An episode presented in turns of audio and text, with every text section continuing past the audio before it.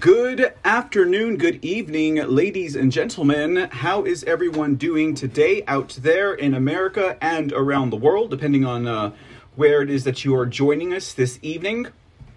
Welcome to another edition of the C Report, coming live to you on this Tuesday, June 7th, 2022.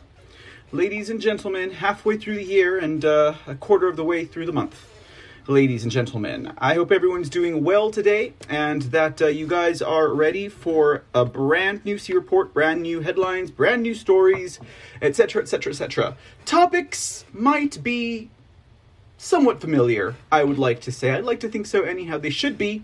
They should be if uh, you guys tune in to the show on the reg or if you guys are uh, um, a avid peruser of headlines and news on the alternatives and the independents, well, then, most definitely, uh, some of these topics for tonight will definitely hit a chord, strike right home with you guys. And uh, that's all good and well. I am your host, Mr. C, otherwise known as Michael Aaron Casas. It's totally interchangeable. And it's great to be here with you guys on this Tuesday evening as we get ready for, uh, you know, the day's information, right? Uh, hopefully, I'm not your only source. No, just kidding. no, you know uh, the, the, what what I curate here at the C Report, you know, are just uh, things that are pertinent to me, at least that are within my purview, right? Uh, since I'm not uh, I, I'm not like an investigative journalist, or I've never worked for any type of an agency. I've never been involved in any of that stuff. Just your regular average Joe. Uh, you know, um, perusing through the headlines myself every day, ladies and gentlemen, putting it together in a nice little presentation. Uh, you know, uh, the the the primary theme here, I think that I like to follow over at the C Report is, of course, stories about election integrity, election fraud. Uh, to get that all and exposed. you know, as one of the legs of uh, tragedy uh, that has uh, led us down this path, right? Uh, one of the legs of deception that has been utilized by those who claim to be our elected officials. No, no, no. They are our elected officials, right? They are not our elected representatives. Or, I guess, if we want to get really technical about it, we would call them the selected officials. Definitely not ours, and definitely not representing the people of these United States of America. You know, I've been kind of hanging on that theme for the last odd amount of weeks, right? Maybe maybe a few months, I would say almost at this point, uh, but but more so fervently uh, recently. You know, in identifying because uh, we identified the fraud, right? We identified who did it, okay, at least in the open, uh, the front of house perpetrators very clearly, because they stood to lose a lot, were the Democrats, weren't they? They were the Democrats indeed. And uh, very, very easy to point that finger when you're on the opposing party. Uh, and that's not to say that the finger was not duly pointed. Oh no, that finger had every reason to be striking out against a specific partisanship. Uh, but but very easy when the party that one belongs to is the party who has been erred against. So, you know, front of house perpetrators, ladies and gentlemen, were none other than, drumroll please, the Democrat Party of the United States of America. Mm-hmm. Um, one of the two major parties. Mm. And um, as the mythos go with us American individuals, we uh, awake Americans, right? The, the myth- mythology behind that, of course, is that why uh, the Democrat Party is but one wing of the same entity. And the other wing, of course, would be the Republican Party. So I think you guys can guess where I'm getting at with this little bit of uh, excursion into word salad, right? I'm trying my best to live up to Kamala's expectations. but, anyways, um, uh, recently, yeah, I've really, really, really been pushing the Republican Party, pushing them into the spotlight. you know, pushing the Republican Party into the spotlight. It's made some people uncomfortable.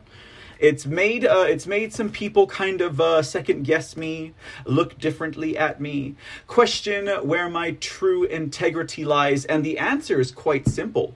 Because according to the American mythology, uh, we are not a people of a party. We are Americans, right? First. And uh, we uh, observe the Constitution. We respect the Republic and no party should divide us from that, and no party should divide us, period, in that regard. So I think, you know, in the uh, the romanticized ideal of American politics and partisanship, uh, just like the famed wrestling actors that uh, go at each other tooth and nail, you know, uh, elbow and knee on television, and then they go have a nice cup of Joe after they're done with their match. Or you know, maybe they go have a couple of shots somewhere, you know. Uh, Americans should be able to reconcile their differences, particularly if it involves politics, because, as I said, when we get down to it, we are first Americans we are first observers of the Constitution. We are first respecters of the Republic. I mean, that's the way it should be. That's why I said the romanticized ideal, right? I mean, if the uh, Democrat and Republican Party members can do just that, just like the famed wrestling actors of television, why can't the average American do that as well? Why do they have to get so caught up in their differences, so uh, so um, meanly uh, towards each other, simply because they don't agree with uh, something as silly as politics, right? Something as silly as politics. So, pointing out, of course, that American mythology about what the Democrat Party is one of the two major parties which are a part of the same, not a part, but a part, homonyms, a part of the same entity. Um, you know, people have been trying to identify that entity, right? Uh, we have uh, named it the deep state. We've named it the shadow government. We've named it the globalists. Uh, we've named it the New World Order. We've named it the Illuminati. You know, who on earth are these two major parties beholden to? Um, and what manner of deception have they cast upon us, we, the American people, in these United States of America? So, when we're talking about the Democrat Party and how they obviously created fraud and how easily it is to point the finger at them, let's not forget that tired old adage that says, point one finger, you got four pointing back at you. Um, and that is something that I think that we as conservatives, right, are going to have to come to terms with eventually. Because we're at a point as I have been stressing and stressing, and, and undoubtedly I am not the only one stressing this. It is it is a point that many people either don't want to acknowledge, choose to ignore, or just find totally unpalatable. And that is, you know, Mr. C, if you're in a third party, no matter what that party is, you're not going to be on a winning team. You might as well choose someone you know is going to win. And you know that Republicans align closer with your values than Democrats do. So choose one of the two wings of the entity that controls them. Hmm. You know, there's a thing to be said about integrity with that uh, there's this thing to be said about one one's own personal convictions. You remember when we talked about selling one's soul, right? And this is going to sound rather dramatic, but when we were talking about selling the soul, right? And and the idea of you know uh, someone saying, "Gosh, you know, I want to be rich in life, I would sell my soul for it. And then all of a sudden, poof, Satan appears in front of you and he's got a contract in hand and he's got a burning quill in the other hand and he says, Sign right here and I'll give you everything that you want, right? You know, that mythology, and I'm only going to call it a mythology because I've never known anyone or experienced myself uh, Satan popping up in front of me with a contract and a quill. And God forbid that happen because I am on the wrong path if that is going to happen to me, right?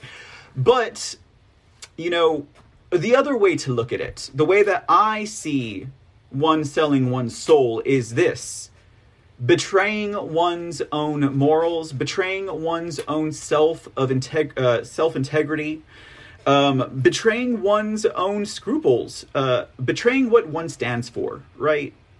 Selling out to something you don't believe in. So, Mr. C, would you go third party if the Republican Party just was totally unsalvageable, was just totally unable to rectify the wrongs and the rhinos that are now included in that party? Would you do that, Mr. C?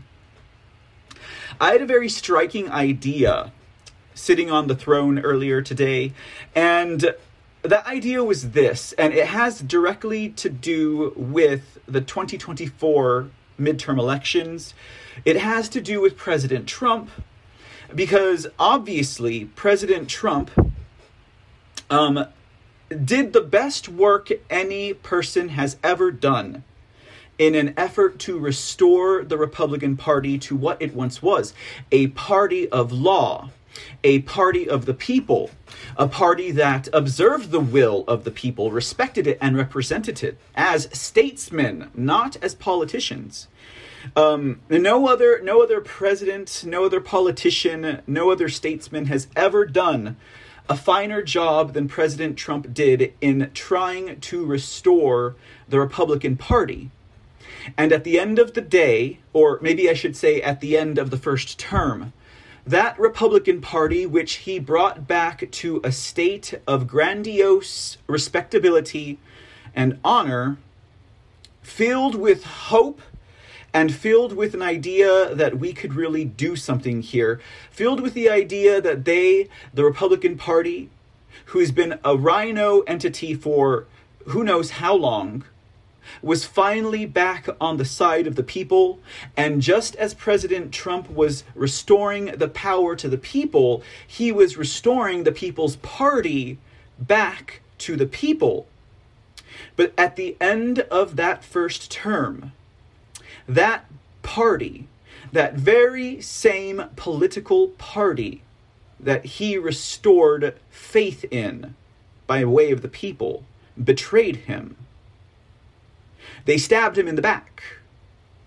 They betrayed the people they represent, allegedly. They betrayed the Constitution that they are to protect.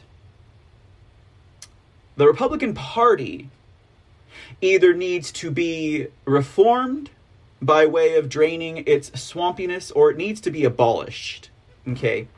So, I know those are very strong words, aren't they? Very, very strong words.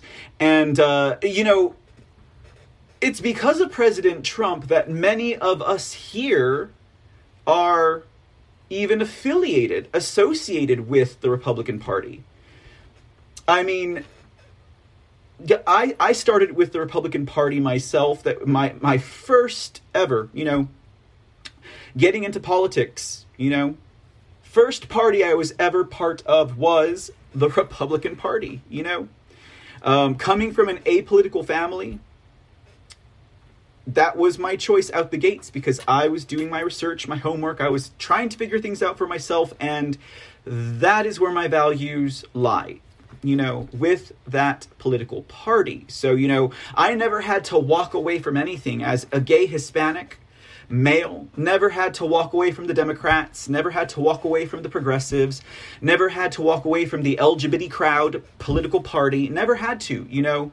I already identified where my values aligned, you know, and that was back in 2007 or 8. And I joined up with the political party known as the Republican Party because the candidate whom I aligned with more closely than any of the other candidates on the stage at that time was Ron Paul, a known libertarian, right? So, uh, do my values closely align with the libertarians or the Republican Party or the independents? Good questions. We all know what the scheme has been when it comes to elections and political parties in this country because of that singular entity with two wings, a left and a right, a blue and a red, a Republican and a Democrat, that they so cunningly renamed Democratic, right? Because everyone in this country is Democratic, even the Republican Party is Democratic. But the Democrats are not democratic because they steal elections, right? They still so they can't be democratic. That that is the entire antithesis of democracy to steal an election. But let's not get cut up on party lines because let's not forget the Democrats committed fraud on the front of house, okay? The front of house. Who is managing the back of house, do you think, ladies and gentlemen? Now, with that said, everyone knows for years and a day prior to President Trump being elected as the Republican president of this country and restoring the Republican Party, at least for four years, to good, uh, good sights and good visions with the people of this country, that the election system was set up to exclude the third party. We all know this. I don't think I even need to recall this for everyone. And, uh, you know, with President Trump assuming the role of uh, Republican president, there was no need to worry about a libertarian or an independent or constitutional. Because we had a candidate who had assumed office and he happened to be a Republican. Now, that would beg the question had President Trump run as a third party when he first got into the presidential race, do you think he would have stood a chance? Do you think that the way the system is rigged to exclude the third party that he would have been pushed aside? Or do you think that the people would have heard him and they would have gone to him in whatever third party he was leading. Now, that is the question that I beg to ask because as we approach 2024, and as we move well beyond 2020 and we're still trying to fix and rectify the election fraud that took place, the theft of our elections, in a soft coup against this nation, the people, and the Constitution, this whole other idea opened up to me. Yeah, I think really good on the throne, guys. Like that's where I get my best thoughts, right? And I thought, you know, if we cannot defeat the Republican rhinos and we cannot defeat the election fraud because those rhinos who are managing the back of house for election fraud in this country, as I think 2022 primaries have well displayed. Now, you might be saying, well, how did they display that, Mr. C? Well, you know, my first thing would say, look at Pennsylvania. Okay, look at how Pennsylvania's Senate race with Mehmet Oz and Dave McCormick so easily fit the mold of the 2020 election in general, right? It was election day plus seven in Pennsylvania. No, no, no, actually it was election day plus what? 14. And it's not even been, it's not, now, now McCormick has conceded, but it has not even been certified. So, with that said, I guess the uh, Pennsylvania Senate race is still up in the air because let's not forget a judge also ordered them to count the ballots that were unlawful. Yeah, that was a Republican race, ladies and gentlemen, that mimicked so well the presidential election that the Democrats stole in the front of House. Well, it looks like thanks to the 2022 primaries, which ultimately, as I am seeing, as my Garland Favorito moment, as my silver lining as to why we haven't got crap done about 2020 and we're already halfway to 2024 is because perhaps 2022 is going to put the Republicans in the front of the House. Perhaps 2022 is going to force them, all of the Karens of the Patriot parties, all of the Karens that are the American people, to say, I need to speak to your manager. Who's working back of house for this election fraud? Oh, it's the GOP? Oh, it's the Republicans? I need to talk to them. Well, we'll have a story tonight that illustrates again another GOP race that may be riddled with election fraud. And if we're paying attention, and if we're reviewing our notes and taking new notes, we might realize that indeed the Republican GOP party, or the Republican GOP, is in fact complicit and also inclusive in that election fraud. Now, I might be jumping to conclusions here, but typically when I jump to conclusions, the story ends well, ladies and gentlemen. And I just have this feeling, guys. I just have this feeling in my bones, guys, right down to the pit of my stomach, that something is going to be revealed from this. Now, you can mark my words or not. I wouldn't recommend you take it to Vegas, but um, well, you guys will see when we get there. You guys will see when we get there. It's coming out, ladies and gentlemen. And so the question to ask is if we cannot defeat the rhinos before 2024, if President Trump realizes that they are as fraudulent and as treasonous and as despicable as those deplorable Democrats. Will President Trump possibly run on a third party ticket?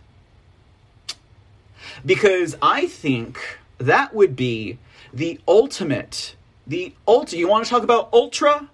That would be the ultimate, ultimate day of recognition for the uniparty system with the two major parties, the Republican Party and the Democrat Party, who have done nothing but defraud and commit heinous acts of unlawfulness and of disobedience, un, uh, a lack of loyalty, and treason against this Constitution and the will of the people, the, those who self govern, who are remembering now that we self govern and we are relearning what self governance means. It means we got to take matters into our own hands. It means that we have to hold people accountable. It means that we have to do the paperwork. It means that we have to get our hands dirty. It means that we have to be involved.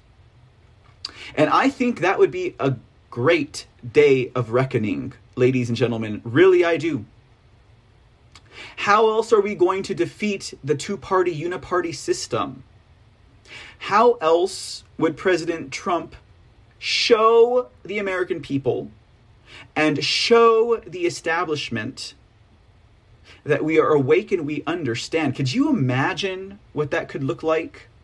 Now, President Trump obviously ran as a Republican because that is, again, the timeless party of the people. You know, it is what represented us at the founding of this uh, country, you know, and uh, it, it, serves it serves to um, it serves to uh, it serves to reason that you know there are very valid points to running as a Republican, you know, for President Trump, uh, because obviously, just like Ron Paul, Ron Paul had to run as a Republican even though he has libertarian roots because there was no way he was going to make that stage if he had run third party. But I do believe that there are enough people out there. Sorry, I, I, I froze out a minute. I do believe there are enough voters out there there are enough wake Americans that if President Trump made a move like that, you might see a mass exodus from the two party uniparty system and the Republican Rhino Party. My face looks funny frozen. Anyhow, yeah, the Republican Rhino Party, it, it, it's just crazy, guys.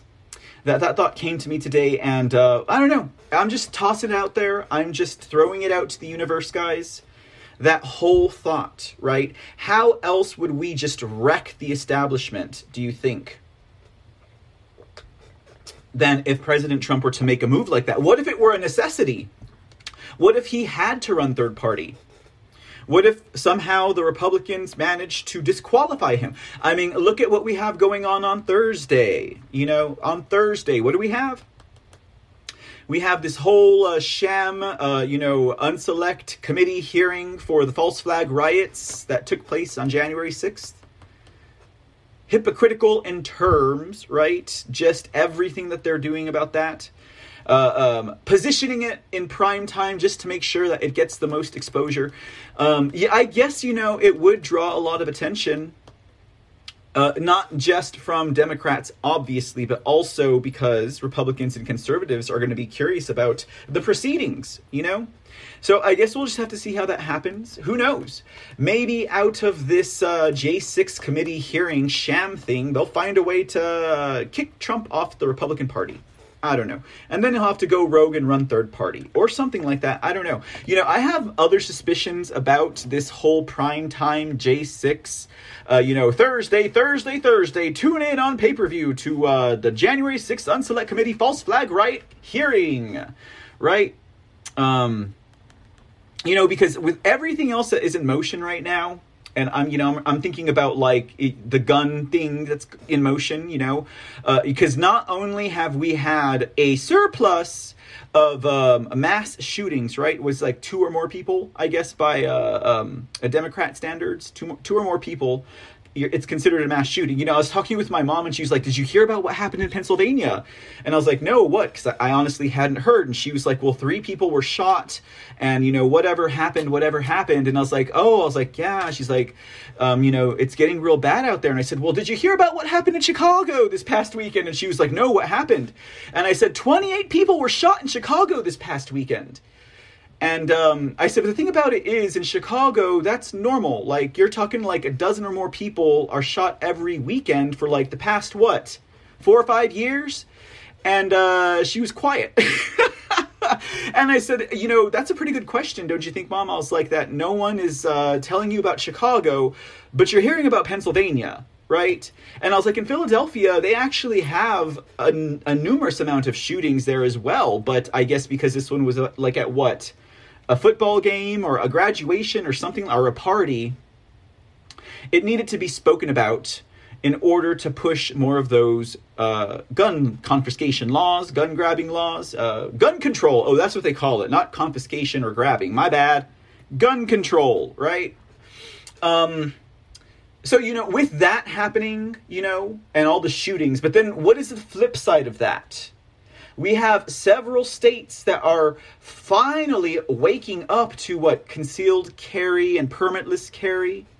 Now, you know, we want that obviously as people who are law abiding citizens that would rather have nothing more than to be able to protect ourselves with uh, appropriate equipment for that which confronts us in the real world.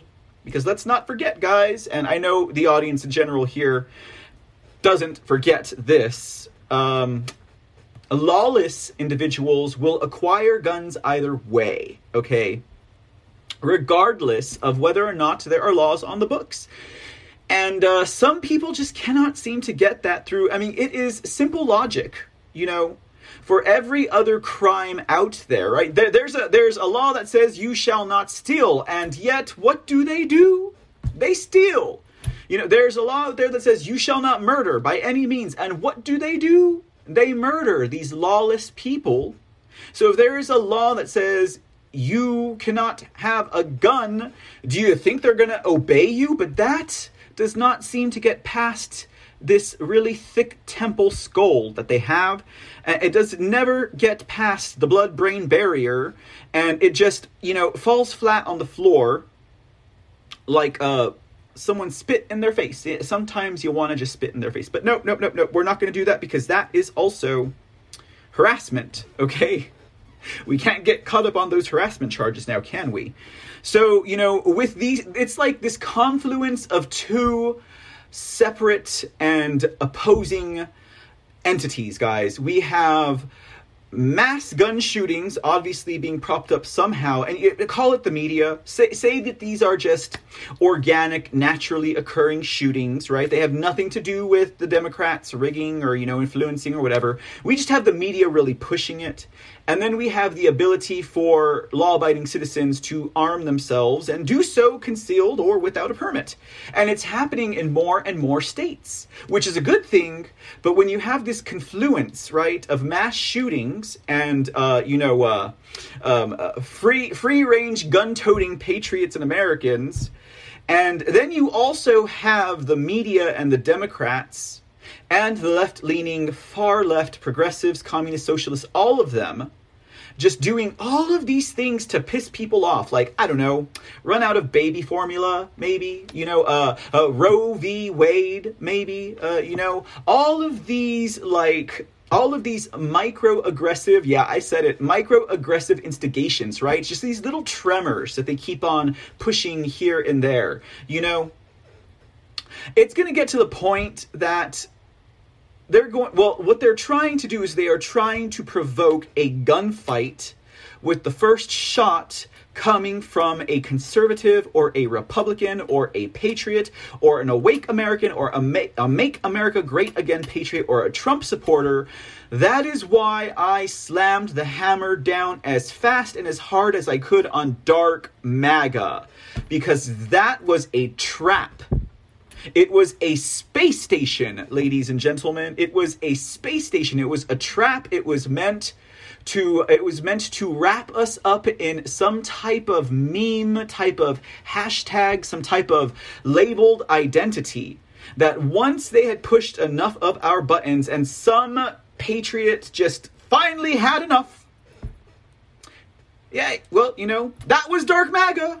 And you know what the other thing about that was, guys? Think about this also. Think about what is going to happen to the general public. And I'm not even talking about awake Americans. I'm not even talking about patriots. I'm not even talking about Trump supporters. I'm talking about General Joe and Jane Asleep American. When they find out what all of those shots and injections and inoculations really did, and what it did to think about the Oklahoma shooter, right? Tulsa shooter in the hospital because the doctor could not fix his back pain. I'm in pain, I'm in pain. By the third visit, he was he was toting guns and he was firing. He was intentionally there to rid that doctor of his life for the lack of a job that he did on him personally. Now, if a man who cannot get over his own pain and has just flung the responsibility on the doctor, and you know, maybe the doctor was responsible, I don't know. And I'm not saying he wasn't, and I'm not excusing the shooter either. But if that man did that over pain from a doctor over three visits, on the third one with guns, what do you think asleep Americans are going to do when they find out the truth about the vaccines. When they are finally pissed off because they get it. You know, there's some type of uh, pandemic agenda, and I was just asleep to it the whole time. And now I'm like, wait, wait, wait, wait, wait. We're on the third pandemic. We're on the 10th or 12th round of shots. I've had enough of this. That, ladies and gentlemen, is the point. And that's scary because it could happen. But you know what? Dark MAGA. Oh, and let's not forget Snake Venom, right? Because oh, those crazy patriots, those Q nut holes, you know, they believe in Snake Venom, and uh, they believe in uh, they believe in um, uh, Pope vaccines, and they are anti-vaxxers. And uh, it makes sense that they would go and shoot up a hospital because, after all, they're Dark MAGA. Do you see how all of that kind of comes together when you look at it a certain way? I don't think I'm reaching, and I don't think that I am. Um, what is that thing called where you uh, you you uh, identify uh, just on bias, right? My own personal biases do not reveal to me this possible reality. I just think that, you know, why not throw it out there, right? Why not throw it out to the universe, not to create it, but to defy it, to prevent it, so that people can think around it. You know, that's why we're ultra now. We're not dark MAGA, we're ultra.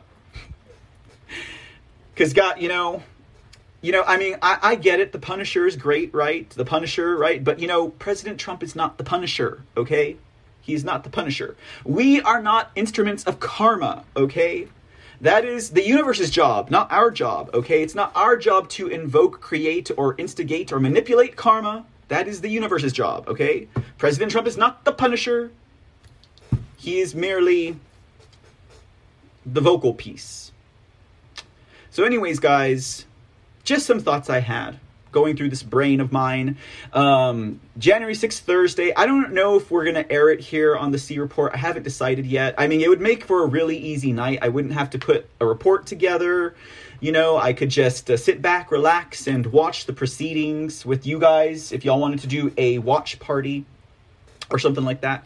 Um, I mean, I guess it would be I mean, it, it is it is an important thing, right? So we can see it's just like the Trump impeachments, you know.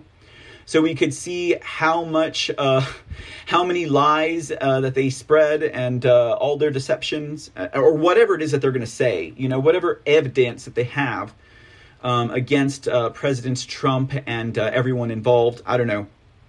So I'll think about it. You know, I got a day to think about it. Whether or not we're going to go ahead and broadcast that here live on the C Report or if we're going to have a regular show. I haven't decided yet. Um, but you know, with all of this talk that I've just gone through with the guns and you know the dark MAGA and uh, patriots, etc., etc., etc., you know, I'm sure a lot of you guys probably heard about this one, right? What is this? What do we got here? The Department of Homeland Security. Why is the Department of Homeland Security popping up on this uh, what did I do? My bad. Hold on. Let me fix that real quick. I don't know how I did that. Oh, I know how I did that. That's an interesting banner. Like, those are very specific states for the Department of Homeland Security to be issuing terror advisories to, right?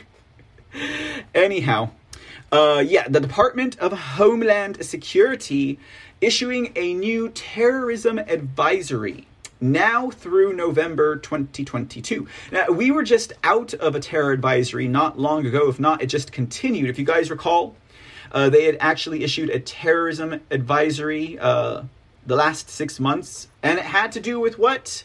Far right, right extremists. Mm-hmm. So they can put us in a you know a nice little labeled package and uh, scare everyone with it. Let's see what this advisory says, guys, because it behooves us to know, since we're probably named in here, undoubtedly anyone who's a Trump supporter or a conservative or someone that just doesn't see it the way of the Democrats, the progressives, the socialists, the communists, and the liberals, the left leaning liberals. I like to, you know, distinguish the difference there. it says, uh, Summary of Terrorism Threat to the United States. The United States remains in a heightened threat environment, as noted in the previous bulletin, and several recent attacks have highlighted the dynamic and complex nature of the threat environment. In the coming months, we expect the threat environment to become more dynamic, as several high profile events could be exploited to justify acts of violence against a range of possible targets. Now, ladies and gentlemen, just like we did with the last terrorism advisory threat.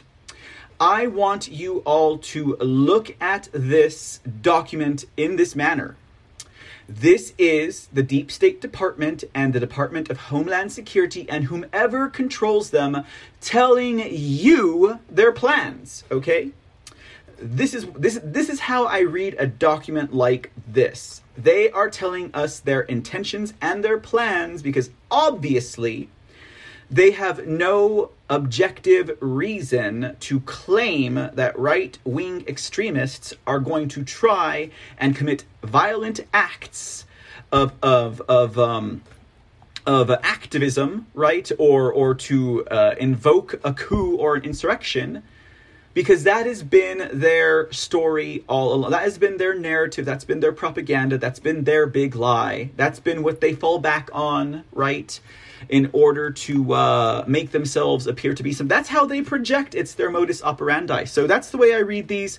Please, ladies and gentlemen, read this with me that way as such, okay? It continues. These targets could include public gatherings, faith based institutions, schools, racial and religious minorities, government facilities and personnel, U.S. critical infrastructure, the media, and perceived ideological opponents. So, uh, yeah, well, thank you for letting us know your list of targets. Deep state swamp creatures, Threat actors have recently mobilized to violence due to factors such as personal grievances, oh, like uh, my back is hurting and the doctor can't fix it. Reactions to current events, oh, like uh, I'm pissed off about something, um, like uh, Roe versus Wade. and I mean, not that they're going to hold any of those activists accountable for uh, breaking a federal law and uh, storming a United States Supreme Court um, a domicile, place of living and adherence to violent extremist ideologies. But wait, I thought you guys did not include BLM and Antifa in that group, DHS including racially or ethnically motivated or anti government, anti authority violent extremism.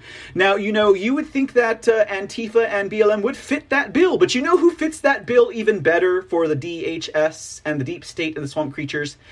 Um, let's read that one more time racially or ethnically motivated or anti government, anti authority, violent extremism. Well, the first part of that sentence extremist ideologies, including racially or ethnically motivated. Okay, do you know who fits that bill perfectly for the deep state? Do you know what entity fits that bill perfectly for their agenda? Outfits like America First with Nick Fuentes, who is uh, trying to save white people, and uh, he's all about the white people. He his program is geared towards white supremacy. I mean, he uses those words himself, and it's so easy to identify. Um, um, I, I don't want to use the word shill. It's so easy to identify an operative outfit. Okay, when what they are doing is so destructive towards the cause. Okay Look at what he did to Senator Wendy Rogers. He told, I mean, that was a hit. And I gotta say, for any operative working on the live stream interactive internet activity networks, you know, he actually score a winner. I wonder how much he got paid for getting her censored okay? I wonder how much that little pipsqueak made, okay? And not that I'll ever see the receipts, not that I'll ever see the tickets, you know? Not that I could ever pour gravy on that steak, and I wouldn't anyways, because I like mine bloody, right? But that is an operation, okay? When you have something that is so destructive for the whole motivation of what we do and what we stand for, right, and restoring the republic, and then has a hack name like America First. Now, granted, you know, maybe Nick Fuentes created America First before it became a thing, right? Because it didn't really become a thing until President Trump was like, America First. You guys remember the speech, right? That's when it took off. And this little kid was just uh, smart enough uh, not even smart enough. Maybe that was his intention. America first, right? Um, and then someone was like, "Hey, kid, America first. Why don't you uh, come on over here to uh, this dark alley with me? I got a proposition for you." Uh, you want to be part of a club? Okay, well, maybe you won't be part of the club, but we will let you stand in line, right? We just need you to do X, Y, and Z, you know? Now, you know, I know I have no evidence other than the fact that this guy is openly about white supremacy, and now I get why Media Matters goes, he's such an easy target but he also he also plays a part and a role that they need in order to demonize and vilify conservatives, Republicans, Trump supporters, Make America Great Again supporters, America First supporters, undoubtedly, okay? And his last name is Fuentes. He's not even Caucasian. And Operation, hello? And nobody seems to see it. I mean, actually, I don't think anyone in my audience pays attention to it, but uh, look at what he did to Wendy Rogers, guys. Look at what he did to her. I don't think that she was part of a big scheme or a big a big fix or you know some type of uh, some type of ruse. The whole time Wendy Rogers was going to get censored, right? By her handlers, they Wendy Rogers, you're going to get to a point where you're going to get censored. When this uh, little guy named Nick Fuentes comes along, just go with it, okay? Just read the words that we tell you to read in your in that speech that you gave, Wendy Rogers, because I don't think she wrote that. She she name dropped America First Nick Fuentes far too many times for her to have written that herself, okay? Anyways, I don't think she was part of a fix. I don't think she was playing the American uh, Wake Americans, the Patriots, the Trump supporters. I think that was a hit, and he was successful, right? Snake venom, right? Snake venom. Anyways, okay. Everyone over there is nice and cozy with Nick Fuentes and Alex Jones and uh, Milo Yiannopoulos, mm-hmm. and and Baked Alaska, a known a known operative for the federal government, right? I mean, we went through this, you know we went through this already when we covered, you know, January 6th and all the operatives that were there that are not getting rolled up. Has Baked Alaska been rolled up? He was on camera. Everyone knows his name. He's over there on Cozy with the rest of the operatives. Mm, yeah. So, anyways, um, yeah. Uh, I can totally see the uh, racial and ethnically motivated extremist ideologies Maybe they're not adherent to violence, but Nick has talked about violence on his show before. And uh, maybe they're not anti government or anti authority. Oh, but wait, I think that they are, you know? And they brandish Putin proudly just because it pisses people off. Not because he's fighting Nazis, you know? If you guys have ever seen that show, he really doesn't talk about much there at all. Anyways, I'm just saying, I'm done, you know? So here I go. All right, let's finish with this uh, terrorism threat advisory. It says here uh, threat actors have recently mobilized to uh, violence due to, oh, we want to revisit that line. Anyways, foreign adversaries, including terrorist organizations and nation state adversaries, also remain intent on exploiting the threat environment to promote or inspire violence, sow discord, or undermine U.S. democratic institutions, pardon me. Uh, we continue to assess that the primary threat of mass casualty violence in the United States stems from lone offenders and small groups motivated by a range of ideological beliefs and or personal grievances. Duration. Uh, it will expire on November 30th, 2020. And uh, let's see here additional information. Several recent violent attacks by lone offenders against minority communities, schools, houses of worship, and mass transit have demonstrated the dynamic and complex nature of the operations that uh, three letter agencies and the Deep State Department and the Department of Homeland Security run against Americans. Individuals in online forums that routinely promulgate domestic violence, uh, extremism, and conspiracy theories are typically paid government operatives who are um, conducting internet interactive activity to create the illusion that awake Americans are the ones who are actually promulgating domestic violent extremism and conspiracy theory related content. Okay? All right, we're just gonna we're just gonna read right through the, the, the lines there, right? We're reading in between the lines here, guys. Okay. So uh, it says that these individuals have praised the May 2022 mass shooting at an elementary school in Uvalde, Texas, and encouraged copycat attacks. Now, I have not read any of that type of stuff, but again, I guess I don't hang out on the same online forums that uh, the deep state and the globalist departments do.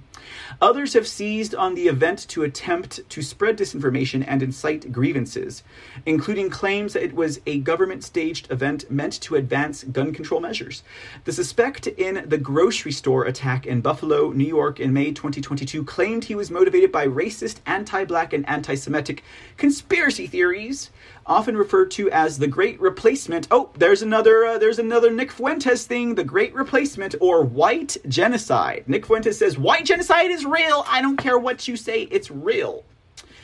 These theories, do you see how he fits into that puzzle piece so well and how he uh, how that connecting puzzle piece just drags in all the make America great again, America first, patriots, conservatives, republicans, etc. Yeah, perfect, right? And not only is he doing that, but since he is of a younger generation, he's also influencing the younger generation of America First to be a certain way because they think he's right because he gets uh, paid so much or he, whatever. Anyways, enough about him.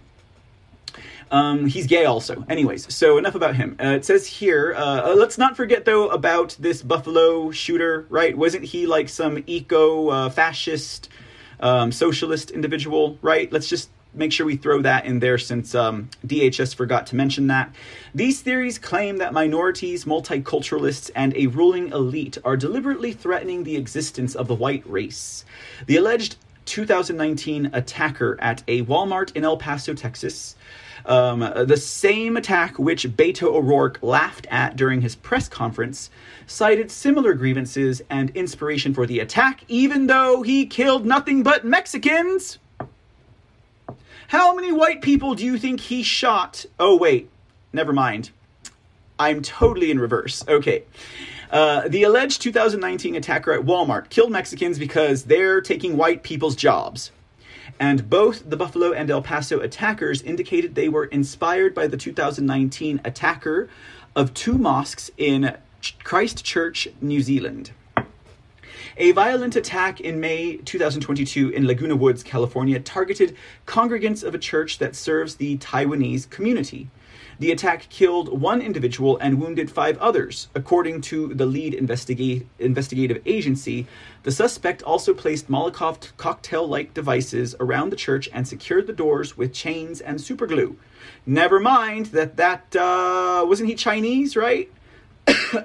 he wasn't white. Oh, but they can't put that in there because then they would be racist, wouldn't they? Hmm.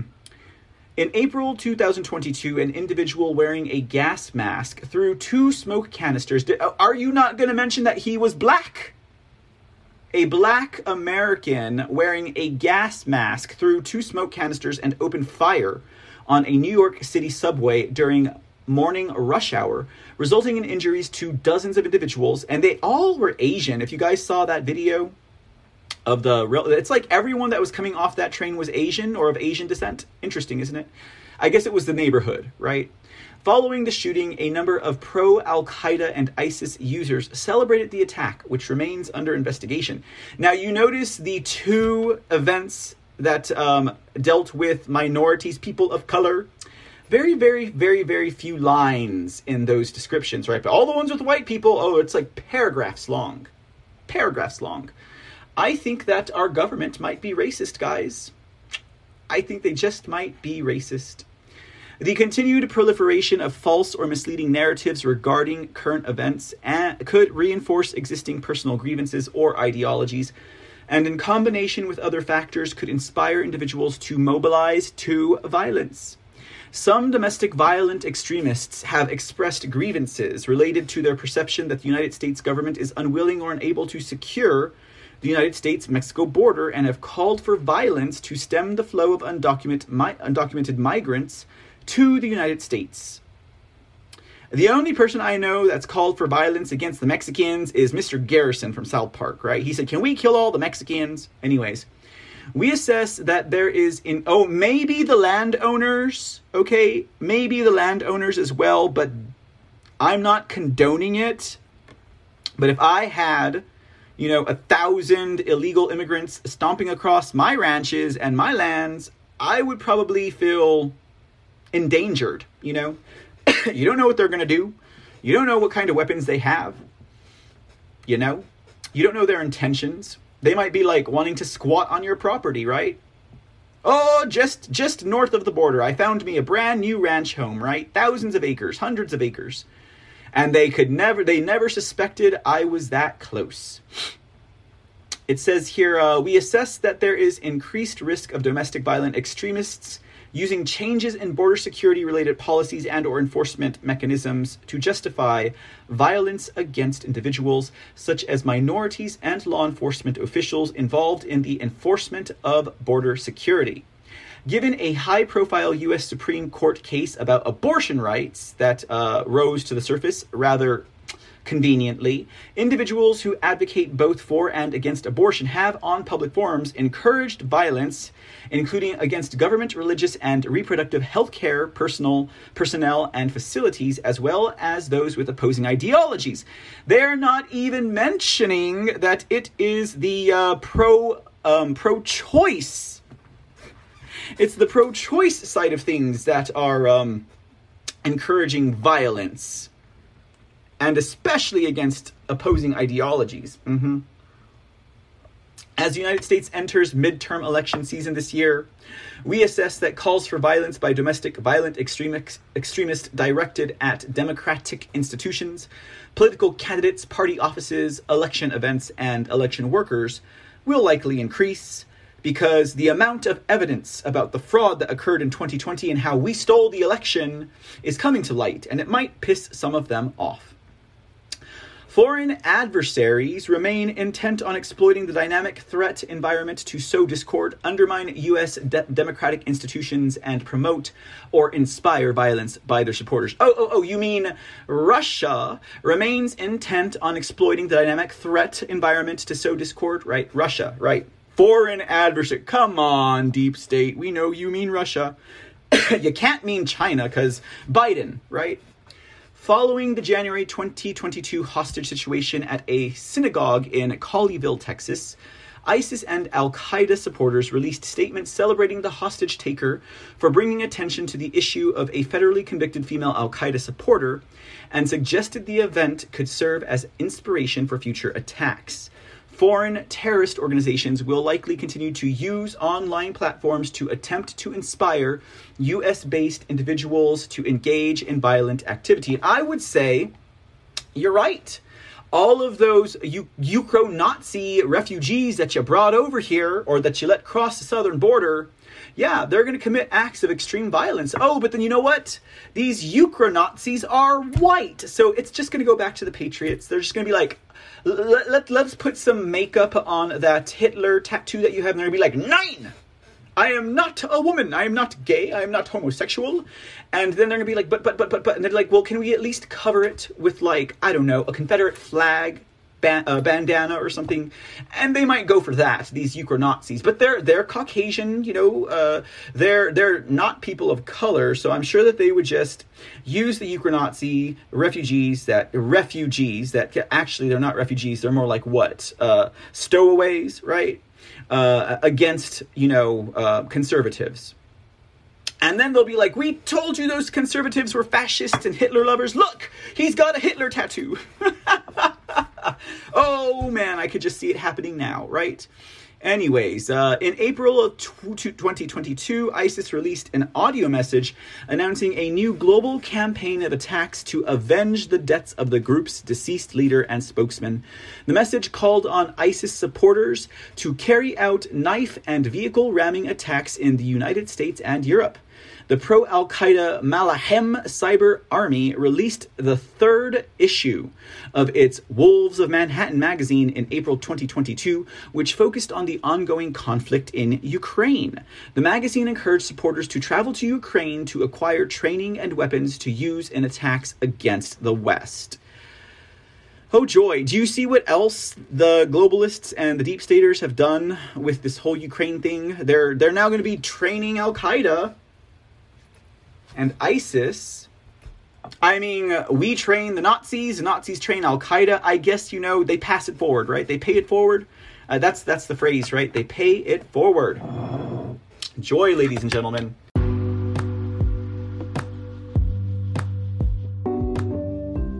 The C Report and all the shows on this podcast channel are 100% listener supported. We don't have corporate sponsors we don't have independent sponsors. Our sponsors are you, the listener. So if you like the work we do and like what we have to say and contribute to the world of news and information and entertainment, please show us your support. Make a monthly donation to help sustain future episodes at anchor.fm slash the C Report.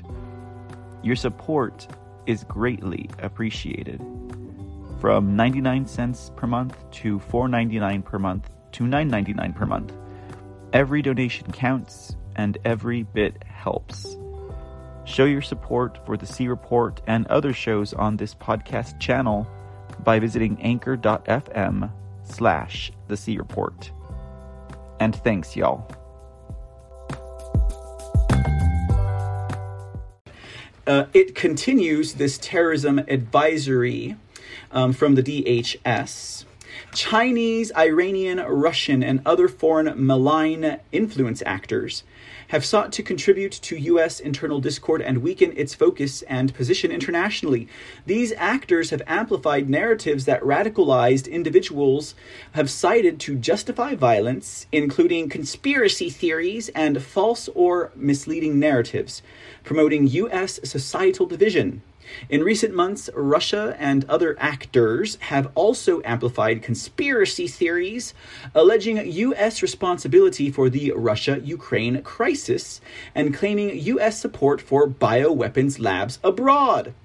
Some of these actors have used these conspiracy theories to justify calls for violence against U.S. officials and institutions. Now, first of all, I don't know anybody who is against Ukraine that has called for violence against U.S. officials and institutions.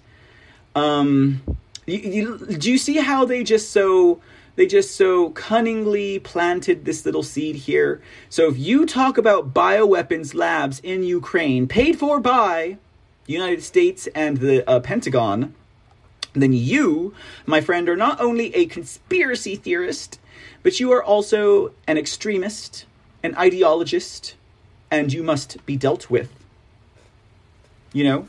That means they're going to shut down the creport.com because I have an entire article about that point exactly.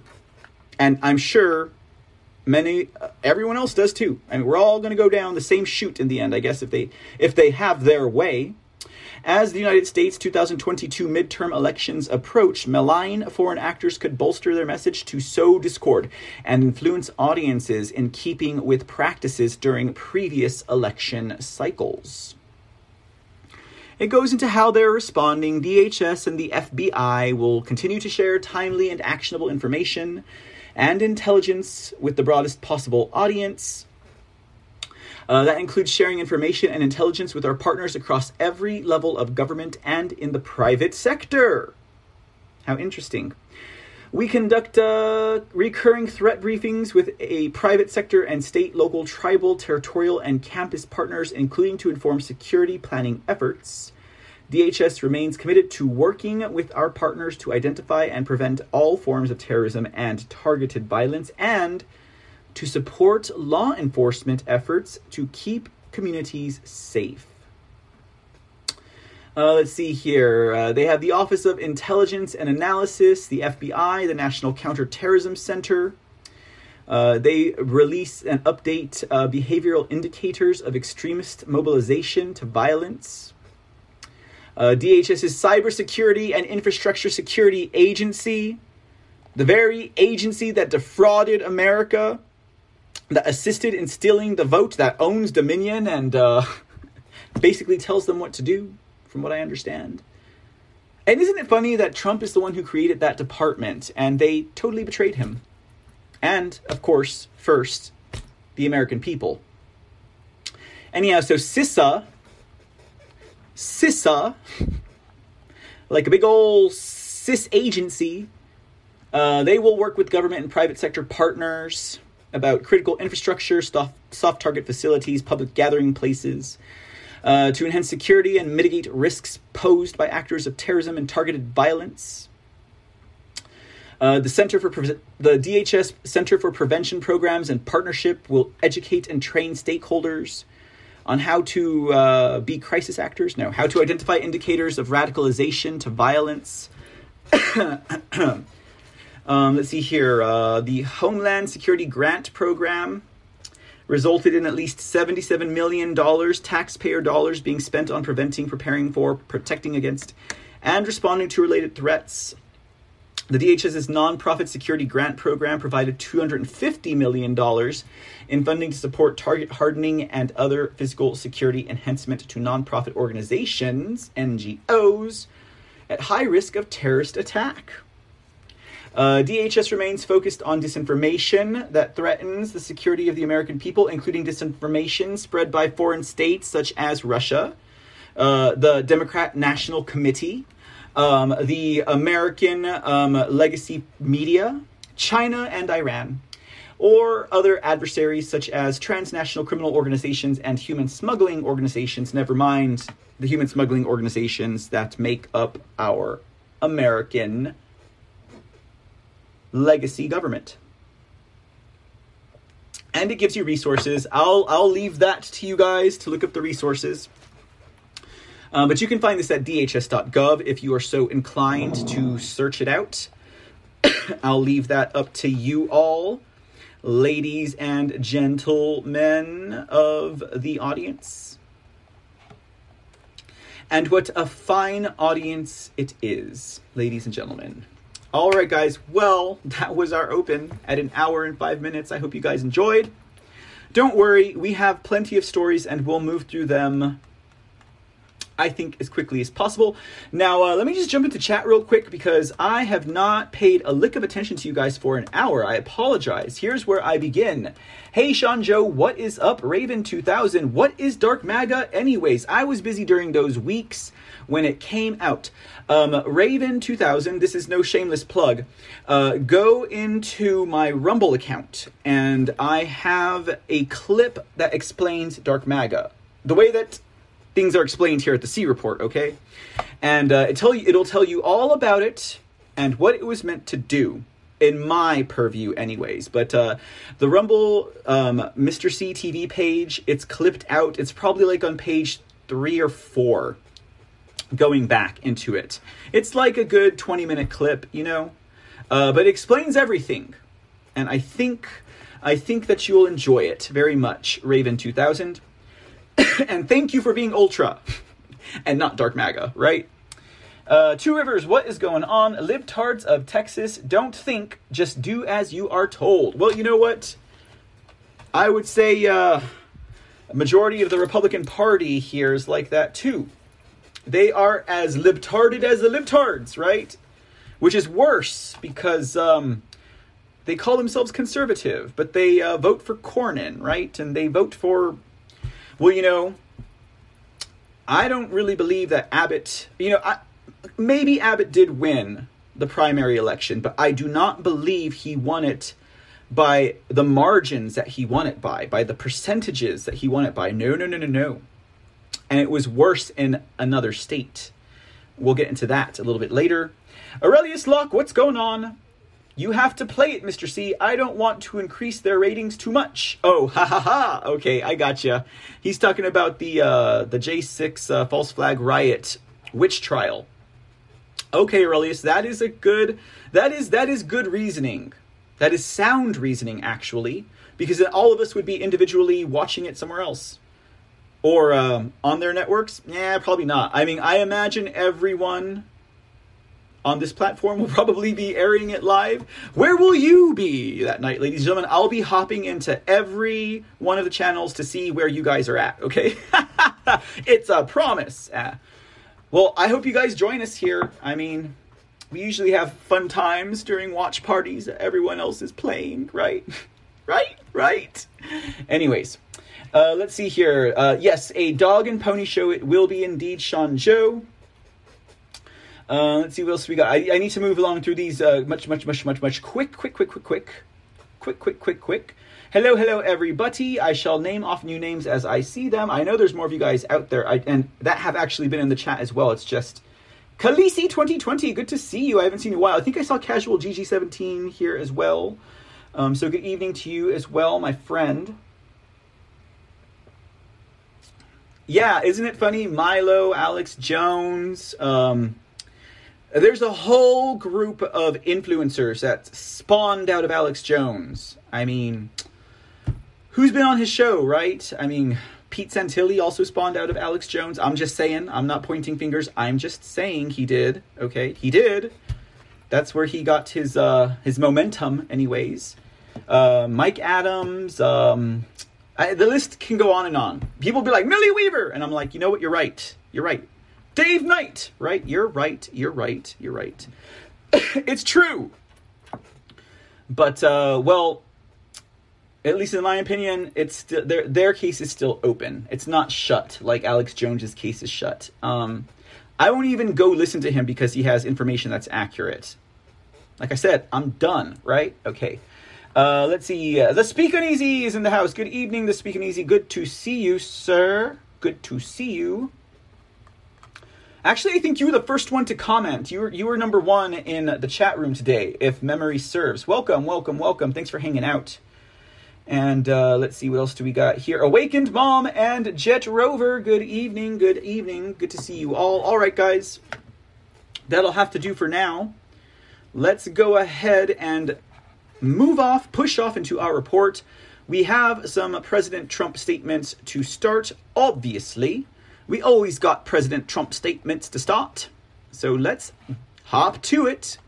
Don't delay. First statement from President Trump goes this way Twitter is loaded up with bots and fake accounts. Why would any anybody want to buy it, especially for $44 billion? What bank would be dumb enough to finance it?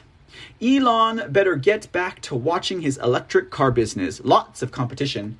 Don't give the radical lefties, who have done so much damage to our country, a windfall profit. Let Twitter rot in hell. I think I read that one yesterday. I think I read that one yesterday. I think I meant to read this one. My bad. Truth is hot, Twitter is not. Concise, meaningful, ample, a master of words and phrases. No, just kidding, guys. Um, I, I'll just say, guys, you know, because you guys know I've been going so hard on Elon. And I, you guys don't think I don't read the headlines. You guys don't think that I don't read those really, really well placed public relations articles about Elon calling out the CIA and Elon calling out George Soros and Elon, Elon, Elon. Yes, I do, and I appreciate it because he is waking up an entire section of millennials and Generation Zs that are totally asleep, like zzz, right? Um, but he still has to put in his time before I trust him as someone who says they are who they are, okay? You know because he he he's shown us who he he is after all this time, and now he's something brand new. And my soul says, "Hey, welcome to the team, brother. Turn that leaf over, seek your redemption, but you're still on probation." Okay, so just so you guys know, in case anyone is out there, did you hear that Elon is uh calling out the CIA and he's talking about spying on Americans, Mr. C. You see, he's a good guy. he hasn't put in his time yet. He's still on probation. Okay. My mind's not going to change. All right. Um, but good job, Elon, bringing that to the attention of the young ones. They need to hear it. Okay, next statement President Trump.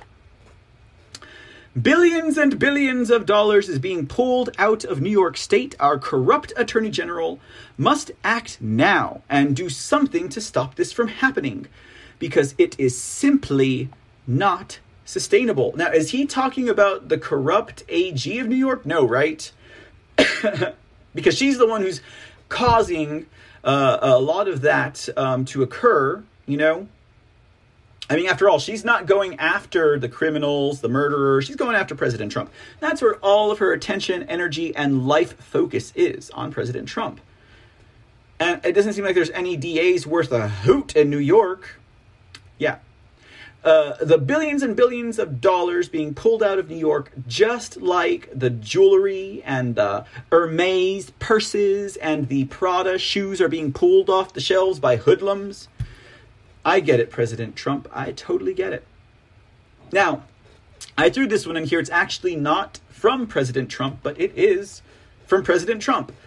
Uh, Liz Harrington, President Trump says, one day voting and paper ballots, Pennsylvania. Whoops. One day voting and paper ballots, Pennsylvania. You know, Jet Rover 17, I get it. Guess what, Jet Rover 17? Alex Jones woke me up also. Believe it or not. Yeah, he sure did. But that does not excuse him for being an operative. That does not mean that I should forgive him. Or you know what? Maybe I do forgive him. But I'm not turning the other cheek. Because when we forget, we don't acquire wisdom, okay? And we, we repeat the same mistakes, okay? He is an operative. I don't care how many people he woke up. That was his job, okay? His job was why do you think Alex Jones' assignment was to wake up Americans? You know what? He didn't wake up Americans. You know what he did? He assisted in identifying Americans who had the capacity to be awake so that they could be identified, targeted, and marked that is what the job of Alex Jones was. It's just like all of the uh, all of the operative uh, influencers as well. Their job is to identify all of the Americans who believe in Q, who support Trump, who are conservative, or maybe to identify the genuine organic individuals who care to share information across a live stream. So this way they could put their thumb on them and be like, look, they came on my show and I own them now. How much money do I get every time I appear on their show or they appear on my show? And can I influence them? into going along with what we're doing instead of just being an organic individual who's genuinely concerned with sharing the truth as well as they can see it. So, Alex Jones' job was to identify Americans who had the capacity to wake up. That's a totally different perspective on that, isn't it, huh? I mean, I don't know if that makes people think any differently about Alex Jones waking people up, but if his job was to identify for the deep state and the globalists who the Americans are that give a damn, well, Alex Jones did a damn good job, didn't he? Thank you, Jet Rover 17, because I'm going to roll with that one from now on. He didn't wake people up. He identified awake Americans for the deep state to tag them. Mm, how do you think about that, guys? Oh, not too good, right? Not too good. Yeah, they serve on multiple levels, these operatives and these influencers, okay? They serve on multiple levels. Mm hmm. Yep. And I'm telling you guys, get right down to it. Alex Jones will do exactly what he did at the event I was at he led us to the mountaintop and then once we got there he skipped to the back and he just joked around with uh, the guards and the uh, the um, uh, the politician handy boys there. He didn't even participate in what we were doing okay? He just yelled yelled yelled yelled and once we got inside i was there once we got inside the capitol i have pictures right? He was just in the back hanging out laughing and joking and having fun and chewing gum right? Yeah there's our there's our ferocious leader, right? Ready to tear down the doors of the uh, the Texas governor's office. Mm, no, they let him in. he didn't have to tear down any doors. Nope, not at all. Okay, so let's move on to our report, guys. We're talking about elections. We're talking about elections. Now, today, uh, I don't know how many of you all are aware, is primary day for several states in our uh, union. Uh, we got California primaries, we got Iowa primaries, we got New Mexico, we got Montana, we got South Dakota, we got Mississippi, and we got New Jersey, ladies and gentlemen, just in case you guys didn't know. Now, a lot of these competitions, um, they're not they're not the hot topic, you know. Uh, not many people are like, "Ooh!" I mean, I don't know how many people are really talking about, you know, the primaries today. I mean, Raise your hand if you knew there were primaries happening today. I almost missed it, honestly. Um, uh, there is a particular race that I am keeping an eye on, and I'm sorry I can't say the same about the rest of the states that are having elections today, but we don't want to ignore them. We want to make sure that we acknowledge the fact that some of our brothers and sisters across this nation are engaging in their civic duty, and hopefully things are going well. Uh, let's check this article out. Voters go to the polls Tuesday with seven states hosting primary races. Primaries are taking place in Iowa, Mississippi, New Mexico, California, Montana, New Jersey, and South Dakota. Voters are going to the polls Tuesday to cast ballots in primary races in California. We just read that. Okay. The uh, Democratic U.S. primary, sorry, the Democrat U.S. Senate primary race in Iowa between frontrunners Abby Finkenauer, a former congresswoman from Cedar Rapids, and retired Navy Adm- Admiral Mike Franken, is among the closely watched races. The winner will likely take on longtime Republican Senator Chuck Grassley. Republican State Senator Jim Carlin is running against Grassley in the GOP primary. In California, Democrat Senator Alex Padilla is favored in a crowded field to win the special election to finish out the last few months of his term, as well as the separate election for an additional six year term. Padilla was appointed by Governor Gruesome Gavin Newsom when the then Senate Kamala Hills Up Harris took office as vice president. The top two winners face off in November for the full six year term. Harris vacated her seat when she uh, sharded and uh, needed to go change her granny panties. Newsom, a Democrat, faces several challengers in his re election bid. He is expected to win after surviving a recall vote last year by way of massive voter fraud. Um, and uh, this is because of the way he handled the pandemic. Apparently, everybody in California loves the way that he handled that pandemic. Right. There was no fraud in the California recall elections. Right. The two top two dem- candidates, the top two candidates in the race, advanced to the November election. In the Los Angeles mayor race, uh, Rick Caruso, an ex Republican running as a Democrat, has been gaining. Isn't that the one that Elon Musk endorsed? A Democrat? I thought he was voting Republican. Anyways, has been gaining support in the homestretch of the campaign. Democrat Representative Karen Bass is still leading in recent polls, but Caruso is not far behind. The race could be headed toward a runoff in November unless one of them breaks 50%. As with other mayoral races this year, voters appear to be looking for candidates willing and capable of getting tough on crime. Also in California, Representative Young Kim, a, a, freshman Republican who narrowly won her seat, is running against several candidates. Retired Marine Colonel Greg Raths, who currently represents the 39th Congressional District, is the top candidate running against her based on the latest polls. There are five Republican candidates running in the GOP primary to take on Democrat Representative Mike Levin, a member of the Congressional Progressive Caucus who represents the 49th District. Brian Maryott, uh, a businessman who previously lost to Levin, is the front runner heading into Tuesday. Among the most closely watched races in New Jersey is the GOP primary to unseat Representative Josh uh, Josh Gottheimer, a Democrat leader of the Moderate Problem Solvers Caucus. Doesn't sound like they've solved many problems over there, except uh, the problems of the Constitution. Nick DeGregorio, a Marine Corps veteran, is a, in solid position before Election Day. In South Dakota, Taffy Howard, a Rapid City State lawmaker, is running to unseat GOP Representative Dusty Johnson. what kind of a name is Dusty Johnson?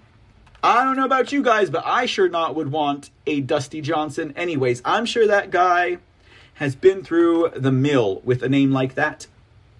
Anyhow, uh, Taffy Howard, and Taffy Howard is not much better, right? She could have been like Taffy Davenport. Anyways, uh, Taffy Howard's looking to unseat uh, Dusty Johnson in the state's at large congressional district. South Dakota Governor Kristi Noem is running for re election. Representative Steve Haugaard, uh, former Speaker of the South Dakota House, is running against her in the GOP primary. How dare you, Steve? How dare you? The winner runs in November against Representative Jamie Smith, the Democrat minority leader in the legislature. The GOP gubernatorial primary in New Mexico is another race to watch.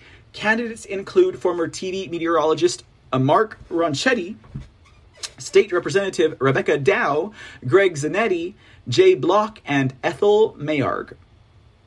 Uh, Ronchetti and Dow are leading in the polls. The winner will run against Democrat Governor Michelle Lujan Grisham in November. Hmm. Very good, very good, very good, ladies and gentlemen. very good. So, that is a brief rundown of what is going on today. Those are the races to watch. Let me tell you about the race that I'm watching. Ladies and gentlemen, in the state of California, in regards to the Secretary of State, okay? Now, that's a race to watch. Now, you guys know all about the Secretary of State.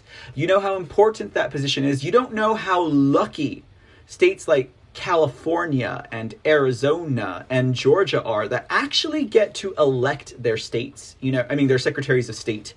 Whereas, you know, states like Texas and Pennsylvania, they get appointed.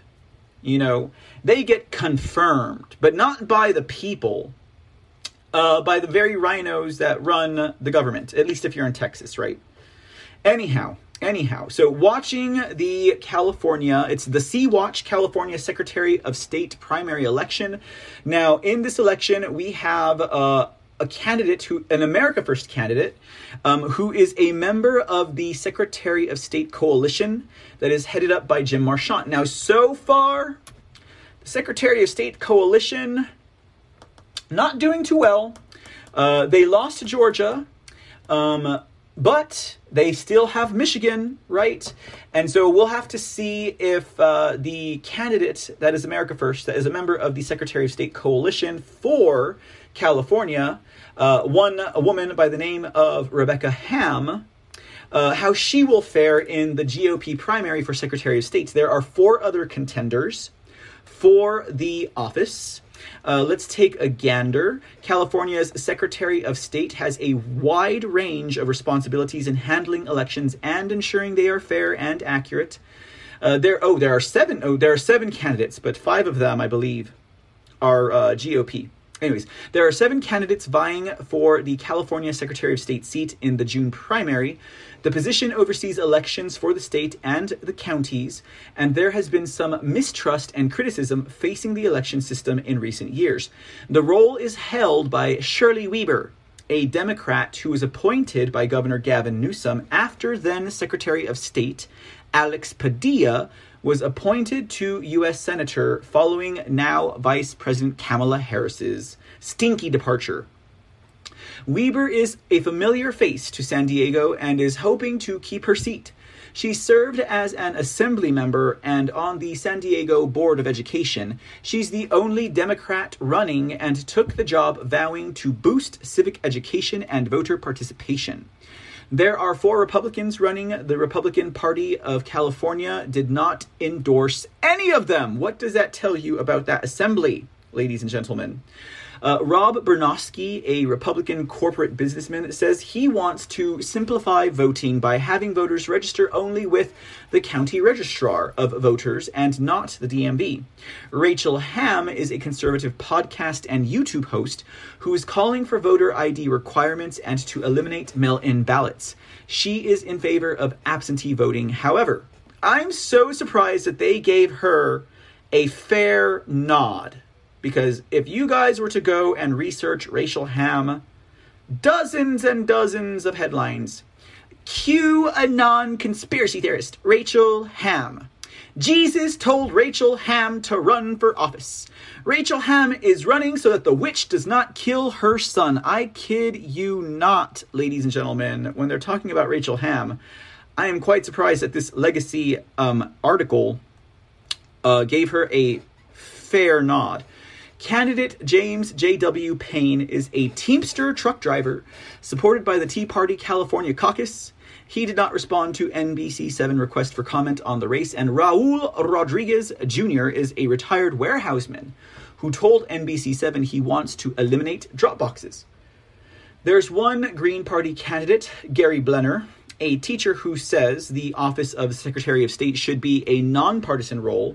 Then there's one independent candidate, Matthew uh, Cinquanta, Cinquanta, who told NBC7 he wants to eliminate electronic voting machines. Every registered voter in the state should have already received a mail in ballot, and drop boxes are open through June 7th. So there's a little bit about the Secretary of State race in California.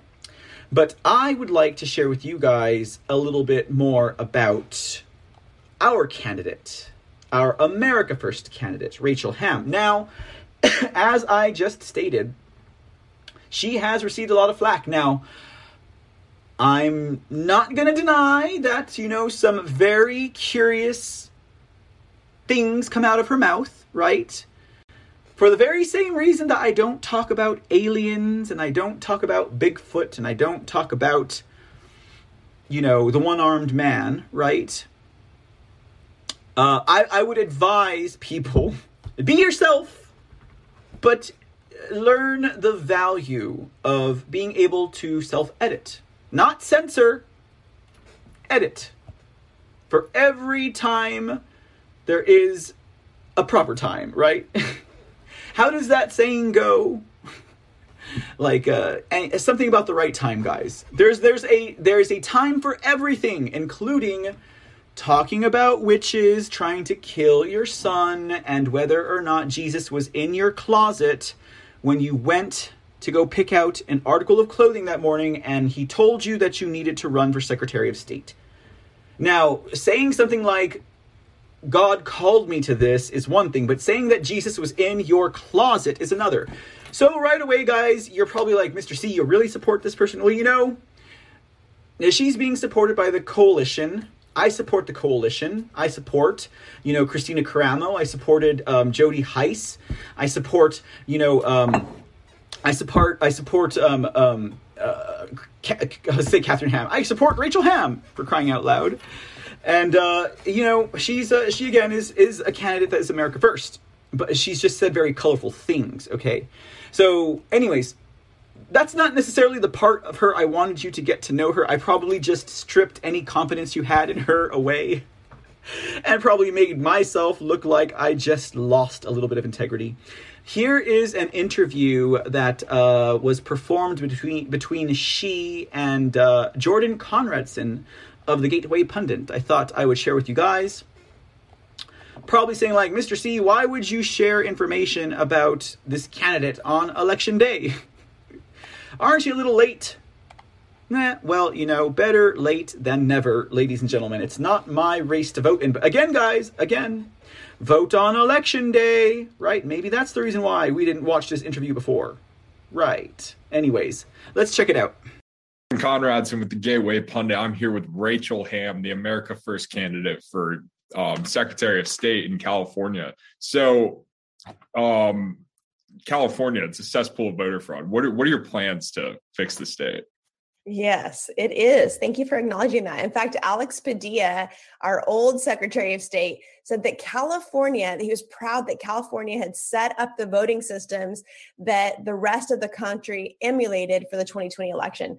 Wow. So I really believe that we actually like started the whole idea of voter fraud in California and then yes. we taught the rest of our comrades how to do it. So I'm not obviously not proud of that, but um, there are several ways that I want to fix that. First of all, I know that the machines are hackable and I have proof of that and I have talked to the people who have hacked them. So I, I think there's no way that we can move forward with an honest election if we have all the machines that are in cur- currently in place. So that's one main thing. I think that it's common sense that we need voter ID. Most Americans, both left and right, agree that we need voter ID. Um, you know, so there, there's some things that I would be able to do as Secretary of State, and then there's some things I would have to really advocate for, you know, because they'd have to go through the legislature, and that would be one um, and then I also want to do a, a, hand count. You know, I think small precincts are important instead of these big voting centers. We need to go back to small precincts where, at a local, small level, you can count the, the ballots. I would like to also live stream that.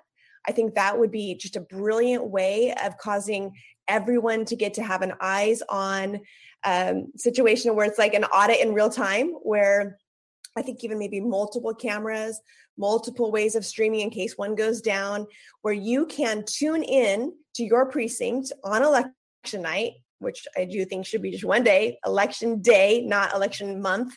Um, one day voting where you at the end of the day can tune into your precinct and watch the live stream and with the camera actually showing what is on the ballot who was selected and you can see in real time it being counted now of course that would take small precincts. You can't do that if there's millions and millions of votes that are being counted. But you can, if we go back to the small precinct uh, you know level and, and idea and i think it would cause, cause people to trust the elections again most americans again both left and right are, are concerned about our elections i actually am hearing from democrats right now which is very interesting mm-hmm. about the recall election because they said hey you're running for secretary of state so i wanted to reach out to you and let you know i'm a registered democrat all my friends are registered democrats and we all voted yes to recall newsom but supposedly he won by this landslide. We really suspect that something's not right. And right. so this is a republican issue you know um, elections should be neutral should be you know just giving us an honest vote not swing to the left or to the right. And so that's some of the ways that i would like to help accomplish that. All right that's great. And i, I understand you're the only republican in your primary. Can you tell us about your race yeah. So um, there was one other running, and I, a little birdie told me that that's getting ready to change. So that's very exciting. I will be the only Republican running unless someone else jumps in. You know, it's still kind of early, but at the same time, I already have so much momentum. So I think it would be not a great decision for someone to jump in the race at this point. And so I think my chances of making it through the primary to the general are really good. All right. Can you um so you have an uh election integrity hearing tomorrow, much like the one we had here in Arizona to kick off the Arizona audit. Um can you tell us about that? Yeah, so I'm part of a an, a, a coalition of America First Secretary of State candidates.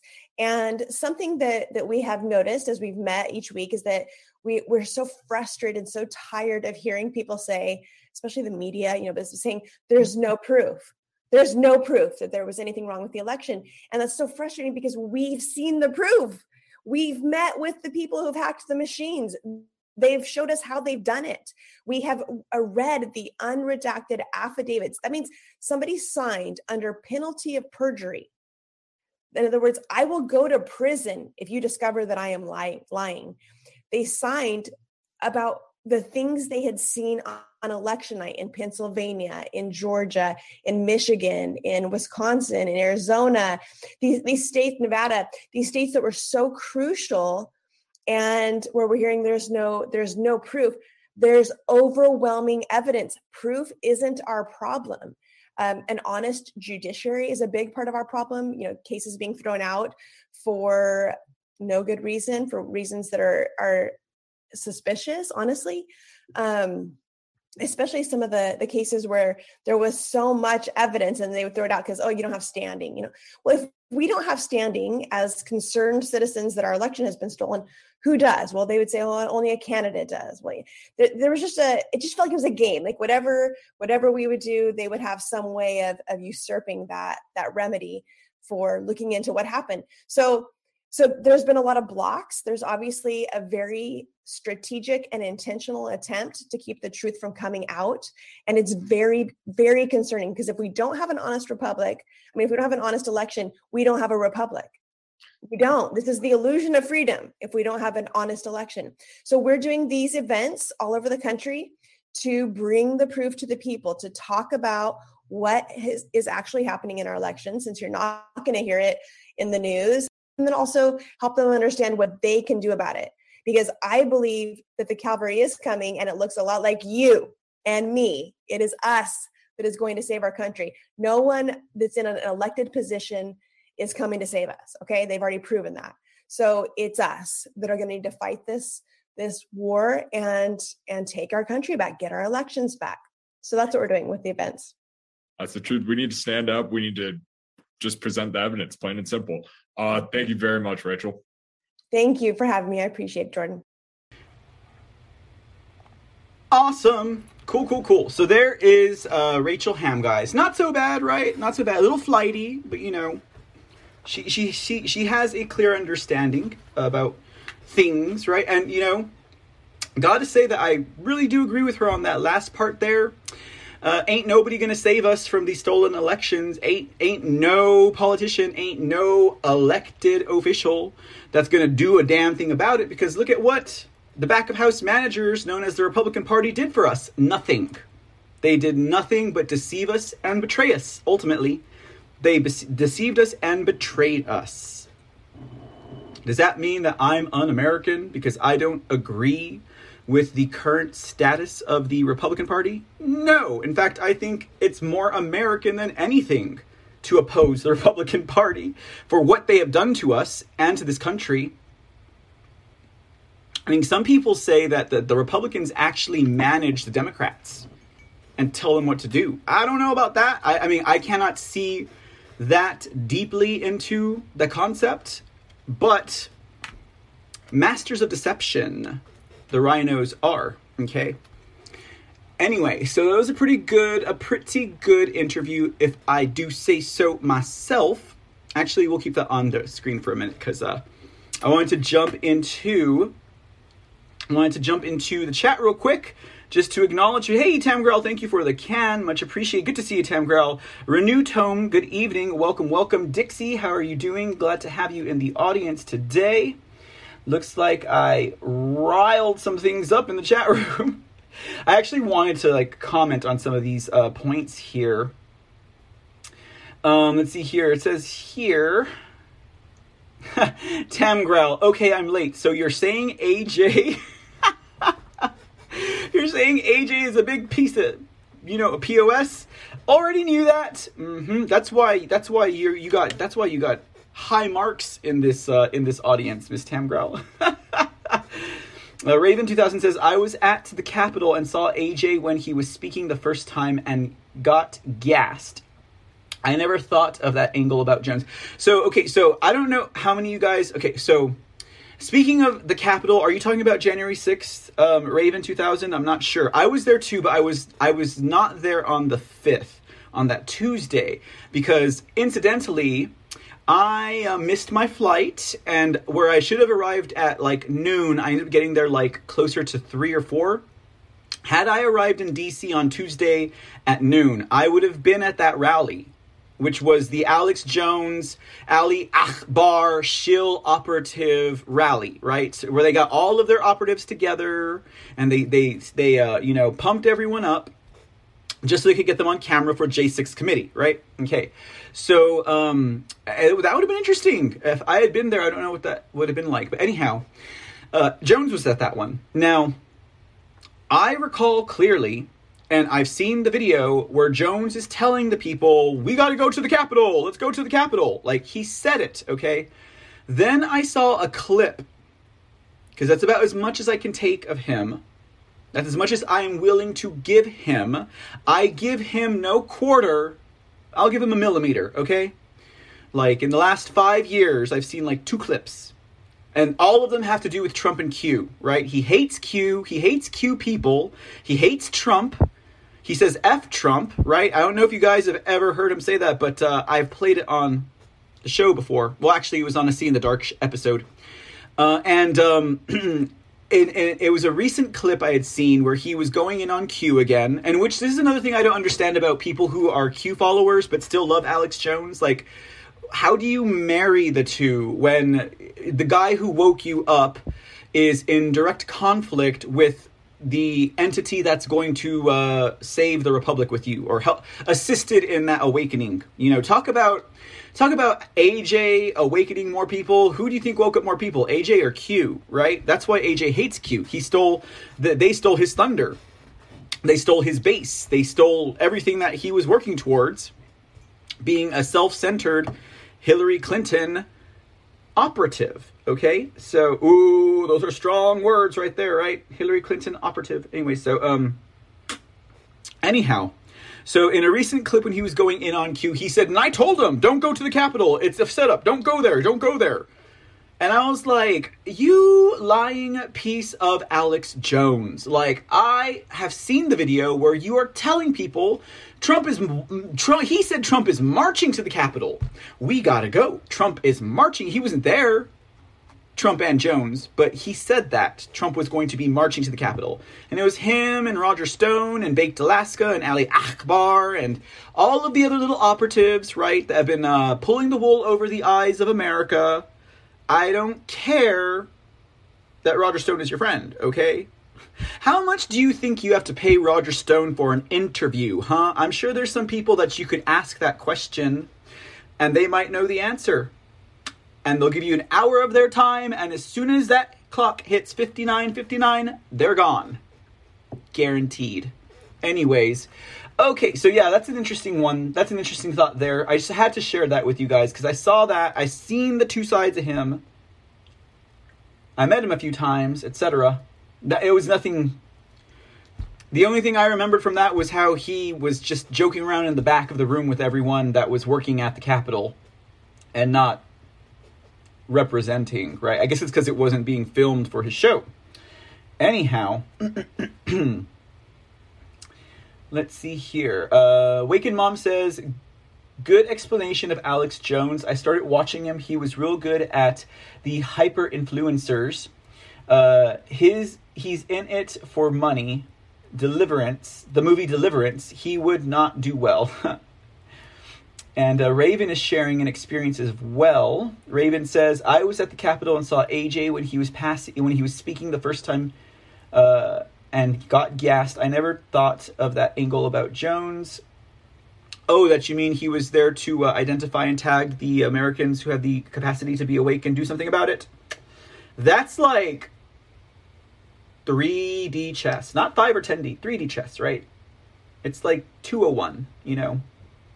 There's there's multiple layers to these operatives, okay? That's what his job was. You know, I also saw a clip I saw a clip of him in 1999 on New Year's Eve, okay, telling all of his listeners that Russia had fired missiles, nuclear missiles, at America, and that they were on their. It was totally like uh, what was that? The H.G. Wells War of the Worlds, like that. He was on. He was on his. He was not joking. He was not ah April Fools on New Year's Eve. He was not joking. He was just losing it on the air, telling everyone in his audience, which I'm sure were hundreds of thousands, if not millions, is 1999. It's like, what, three years in for him? Telling them all, Russia just fired nuclear warheads to America. They're on their way here now. You need to get to the basement. You need to get to a bomb shelter. The end of the world's coming now. Russia's doing it now. Like, literally, it was serious, guys. It was serious. Now, I was not a listener of him at that time. I just saw a clip, okay? I don't know what the outcome of that was. I don't know what I don't know what was the point of that. I don't know if he was trying to provoke something. I don't know if he was trying to cause a mass hysteria. I don't know if his handlers were trying to gauge the amount of influence and control he had on his audience at that point. Because sometimes I think they do things like that just to see where their audience is with them. Will your audience really go along with uh, your uh, Russia scare, Jones? Let's find out. Let's see how much influence and control you have over your audience. Let's try this. Right? It's a psyop, a psychological operation, ladies and gentlemen. That is a true psyop. You know, it's not like mind warfare. Mind warfare and Alex Jones would be something more like, I don't know, um, using Trump, using Trump against you because uh, or or you know what the constitution or the republican something that is deeply held in our beliefs right and finding a way to manipulate that and to influence that would be a way of doing it like uh trump has betrayed the republicans and everyone's like what you know and he goes off on everything but he hates trump like he says it he breathes it he says it he means it okay I don't know how anyone could listen to his show knowing that he. Well, maybe they don't know that. Maybe you guys don't know that. Do I need to play it again? Do I need to play the? I have. There's a documentary about the entire operation of Infowars and how all of them are operatives. And you know, uh, who's the name of the guy that is his, his executive producer with the hair? I I used to know all of them, right? I used to know all of them. Um, what is his name? Ugh. He usually he has he looks like a hippie, right? You someone say his name in the chat room. That guy, his uncle works for the CIA or the FBI. Like he literally has family that works for the government the agency establishments. And actually do do Rob Dew and and they say that Rob Dew is actually jones's handler. And Dew's family is known to work with the fbi or the cia And the only reason they found out is because when Sandy Hook happened, they sent one of Jones's um, reporters. He was he was one of the new reporters, right? When Millie Weaver came on and David Knight came on, this other dude came on. I can't remember his name, but he was a big fat bald dude, and everyone liked him, and you know they liked him, so they hired him, right?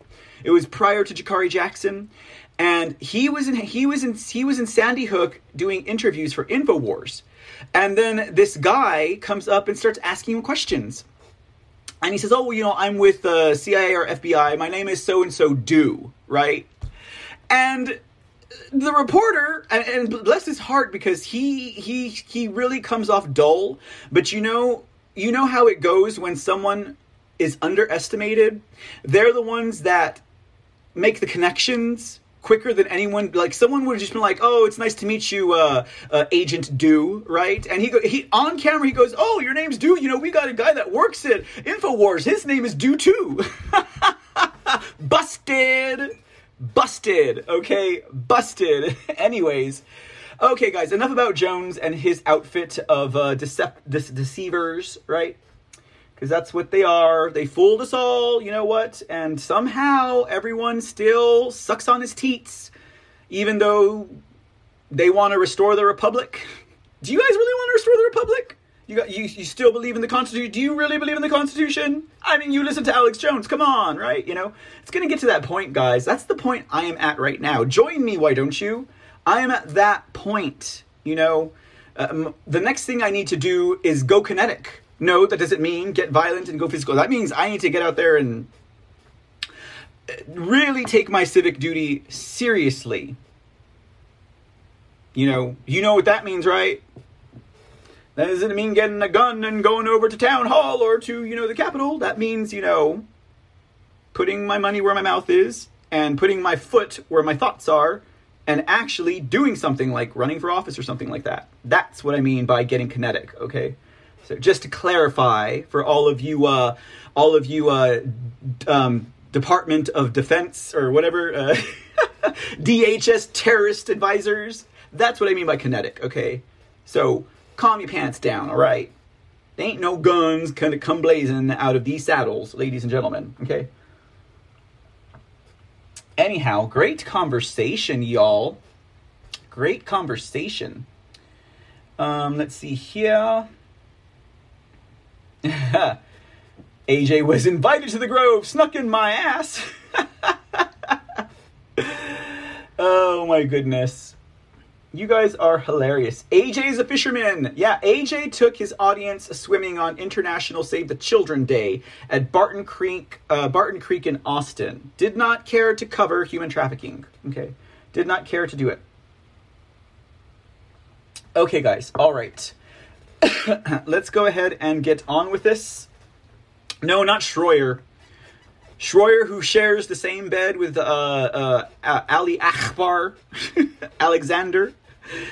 Okay, okay, guys, let's continue. Let's let's press on. We are gonna move out of California, California, and we are going to move on to our next topic of discussion, having to deal with this man. You guys remember this man? Oh, this man, he almost received the biggest snookering of snookerings, ladies and gentlemen. This is America First candidate Robbie Starbuck. And as you guys might recall, he and the rhino turned Democrat deep state agent that Trump endorsed, I don't remember her name, right? Uh, uh, were both booted off of the Tennessee primary ticket for the same district. And everyone in the America First, Make America Great um, side of things was like, President Trump, what are you doing? What are you doing endorsing this um, deep state operative? Really, Trump. Anyways, everyone was on the side of Robbie Starbuck.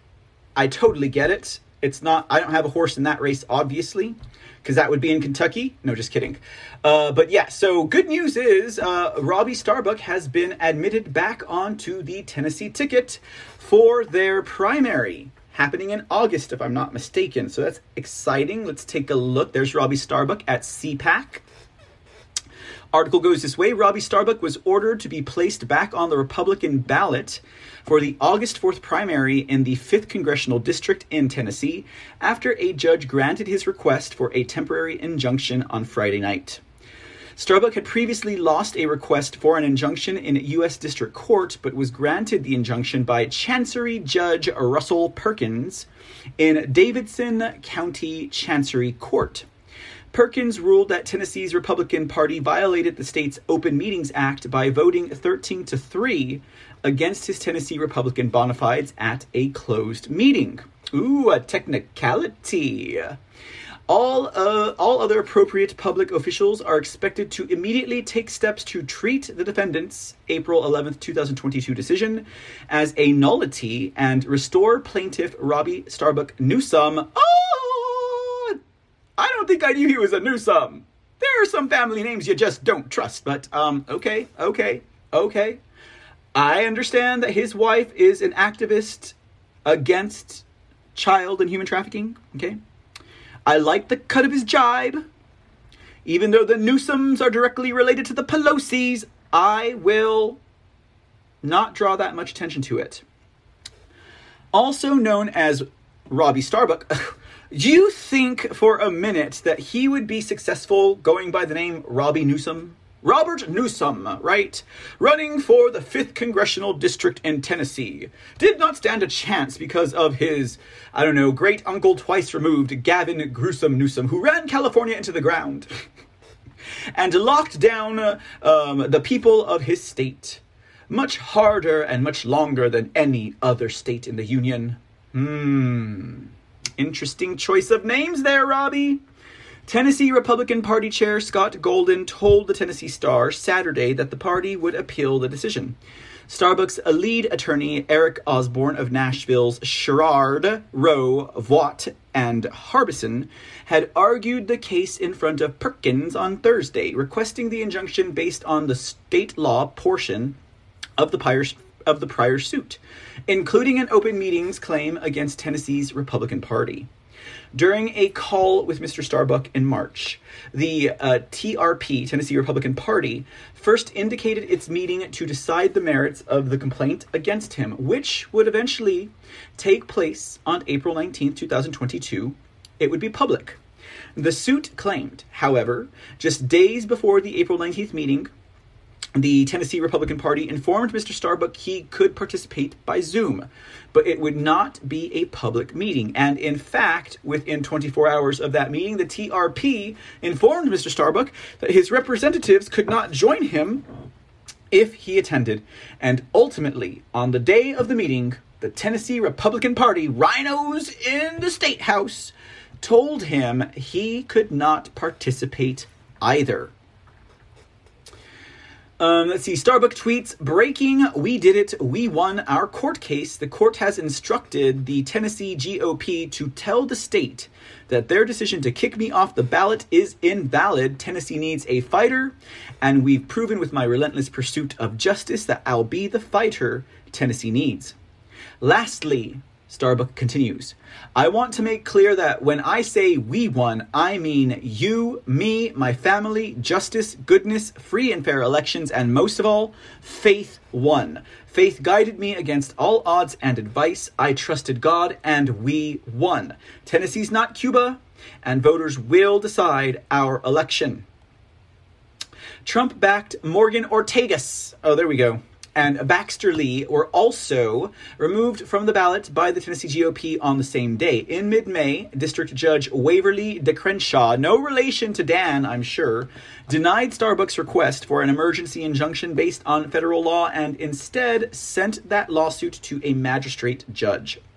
Starbuck had filed the case against Golden, Tennessee Secretary of State Tre Hargett, and Tennessee Coordinator of Elections Mark Goines. Not Groins, Goines.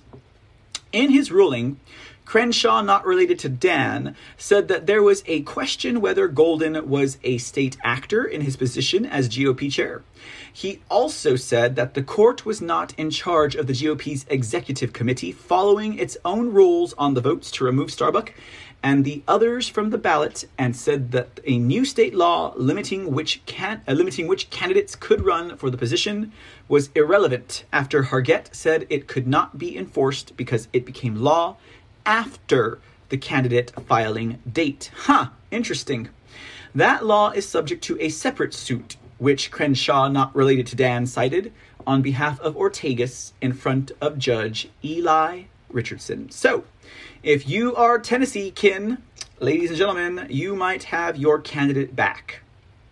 Now, he could use a haircut, right? there goes Robbie Starbuck. All right, guys, let's get to the topic du jour, right? This is this is the main entree right here, guys. When we're talking about Republicans being the back of house fraudsters in elections, okay?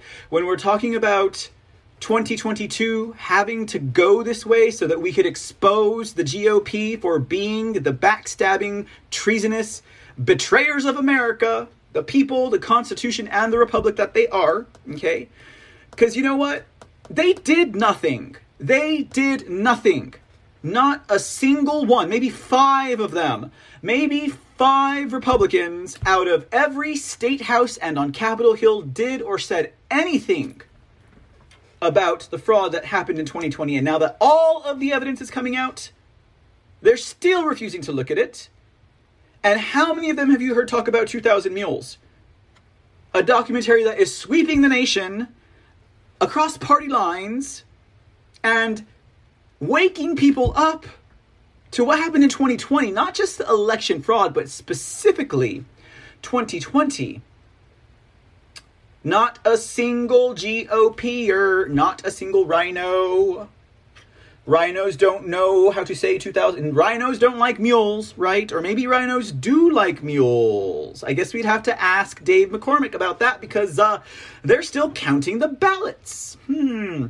Okay, so what I want you guys to consider as we get into this story um, there are uh, there is a uh, how do you say it? There is a um, there is a method of theft uh, that is going to be illustrated in this story. Okay, uh, it's very similar to what we already know, which is this. Remember, remember this. The um, the machines, okay, create a digital number of fraudulent ballots, right? By being hackable, by being remotely um, um, um, interfered with, by manipulating the data, the machines. That is the digital imprint. That's then they go, oh, we're going to count the digital ballots. Oh, we're gonna we're gonna look at the numbers. Blah blah blah blah blah.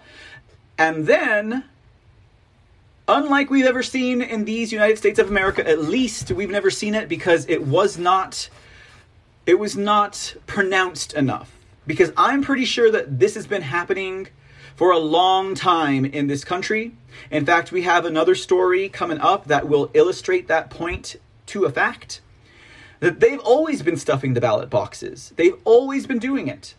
But the election of 2020 pronounced it so much, it accentuated the fraud so well, everyone was forced to see it. And everyone that did not see it did not want to see it or just didn't care. So, the machines do the digital fraud, and the ballot dump supports the number on the machines. That way, when they do their audits and their recounts, things match. Okay, never mind where they got the numbers from. That's that's an entirely different. That, that's from a satellite somewhere in space, right? Okay, so uh, this story that's coming out of the Gateway Pundit actually um, describes that process they name the process, um, I think they name it like the dump and roll or the drop and roll, you know? Uh, I think that's what they call it. Well, we're going to look at the video that they, they have um, that illustrates how it works, okay? Uh, which is the same idea, same idea. You got your digital dump and you got your ballot dump, okay? So for, in the case of Georgia and in the case of Pennsylvania, okay, clearly what we see in Pennsylvania and I don't know if Pennsylvanians care enough to get to the bottom of it because they're happy for Dr. Oz and they're happy for uh, Sean Hannity and Fox News, everyone in Pennsylvania, right? I, I don't know. I think I've lost hope on the Keystone Commonwealth, ladies and gentlemen, because clearly they're asleep, okay? They're asleep. If they don't recognize the operatives in front of them, now, does that mean does that mean that I'm going to separate from them and I'm not going to fight alongside them? No, of course I am. Of course we're going to fight alongside. But the point is, I don't know. I used to have a really, really, really bad problem when I was in uh, high school of being like a purist, almost to the point of being an elitist. Like, oh, Stay away from me. Stay away from me. I just you believe in Fox News, right? You you're dead to me. You you're blind. Like I'm I'm not trying not to get into that mode right now because I feel like that will be way more divisive, which means it'll be totally counterproductive and I don't want to be that and I don't want anyone out there to feel that type of an energy. But I'm just saying that like they need to wake up. They're these are operatives. You know, they are working for what? Who does Fox work for? They work for like uh, BlackRock or whatever. They work for Vanguard. Like they are all part of the same. How can people not see it? And that's probably the least of our problems, you know? My crying about Pennsylvanians not being awake to Fox News as an operative is the least of our problems. Anyways, so.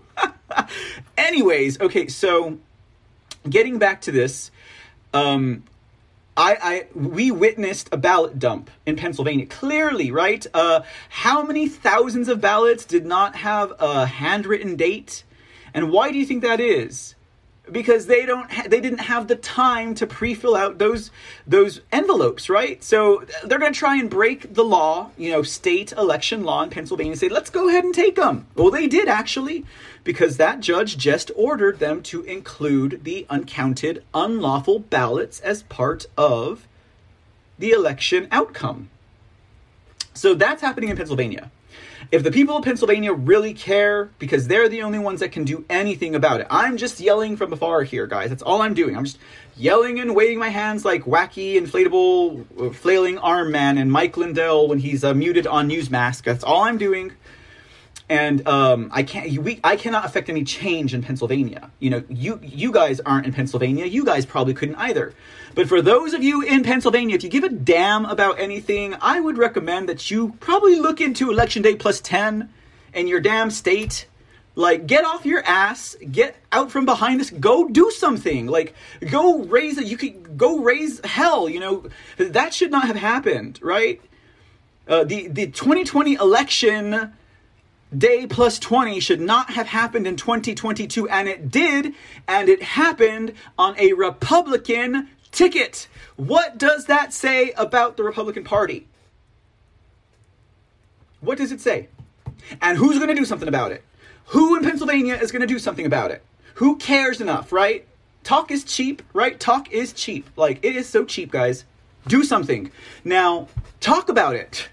At least, anyways. Okay, so Georgia, okay? Georgia.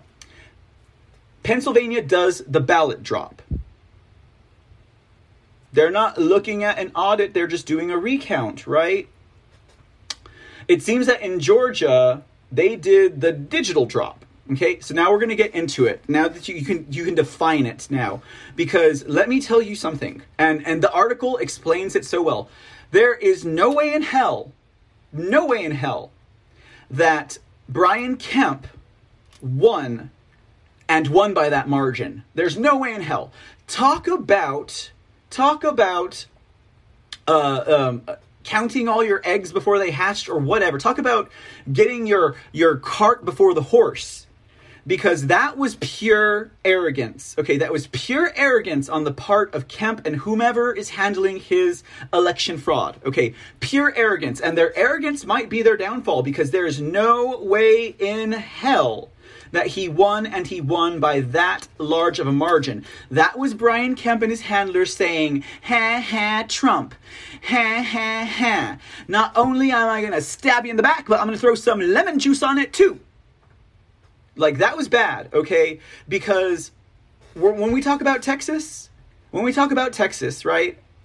I know that Abbott, he may have won because there are enough asleep Republicans here that would vote for him. Okay, plus all of his all of his uh, timing and maneuvering of events and bills and actions perfectly timed and orchestrated. Right? I don't know who writes his stuff, but someone they are just spot on with that calendar and when to do certain things. Right to get the Republicans to be like, well, you know, I mean, he is still doing this. Uh, he did wake up a lot of people. Uh, he he he was right a lot, about a lot of things, right? Uh, you know, uh, he he never did wrong by me, uh, and I only say that because the candidates that were running against Abbott had a ve- they had very strong fall. I'm all well, two out of three of them had very, very, very strong followings. Okay, very strong followings. So Abbott won by a margin that I think was insulting to the other candidates in the fix. Okay, because there's no way that the other three candidates all all all um all scored at the same percentile.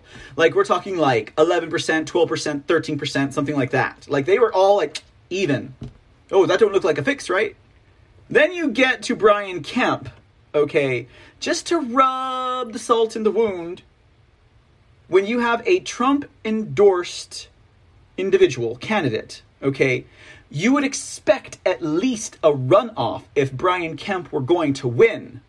That was arrogance. That was arrogance. And just like the election of 2020 hyphenated and accentuated um, and, and shone a spotlight down on these types of fraud, that arrogance actually signals the fraud. Because there's no way in hell that Brad Raffensperger won that election, period. No way in hell. Brad Raffensperger, a failed Secretary of State, an astute and a, uh, a, a prominent Secretary of Snakes, loses against a senator endorsed by Trump? Excuse me? By margins similar to Brian Kemp versus Perdue?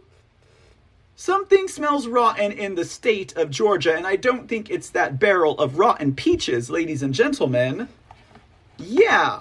Yeah, I have been waiting, ladies and gentlemen. I have been waiting to let this out, guys, because I was totally flabbergasted by what happened in Georgia. Okay, totally. Fla- you guys know, especially that Secretary of State, and as much as we follow election integrity and fraud here on this show, as much as we've covered Georgia, we have a Georgia story almost every week, ladies and gentlemen, for this to happen. I can't believe people from Georgia aren't as outraged about this. Why aren't you saying something, people from Georgia? Why aren't you pissed off mad? You know, how could you let this fraud happen in your own state? Well, you know, I'm one to talk because it happened in my state too, you know?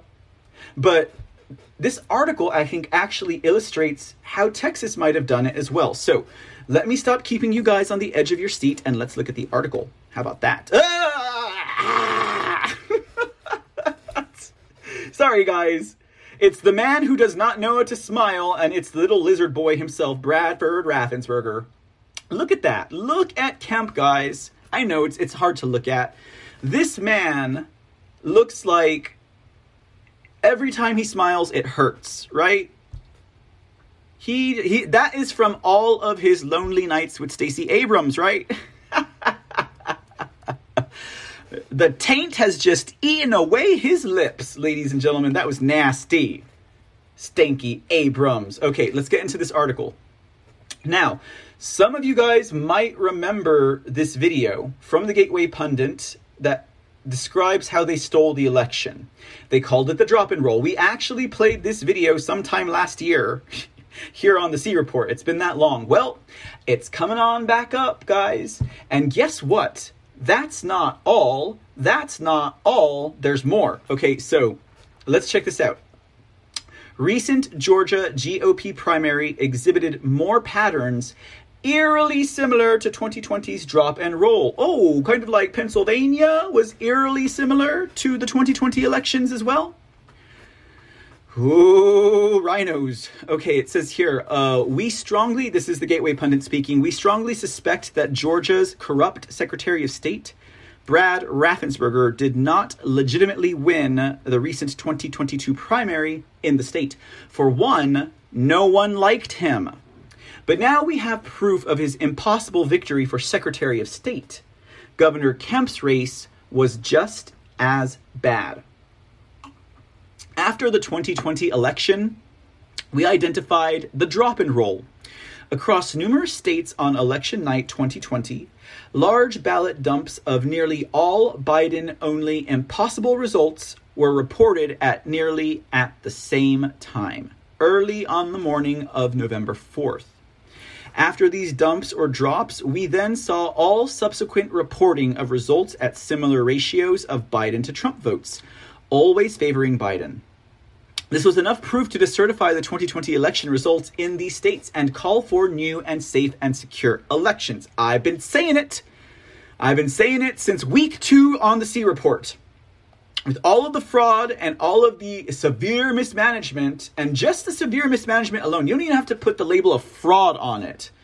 They could have decertified Georgia last year, okay? We knew all of this election week, the severe mismanagement. We knew it all. It was documented. It was it was it was stamped. It was notarized. It was known, ladies and gentlemen. Now it says here. Uh, the recent GOP primaries show similar patterns in two big races.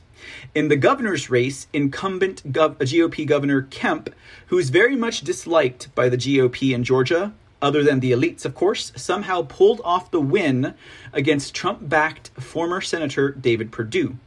But what happened during the election was impossible. At one point in the night, 200,000 votes were lost. Okay.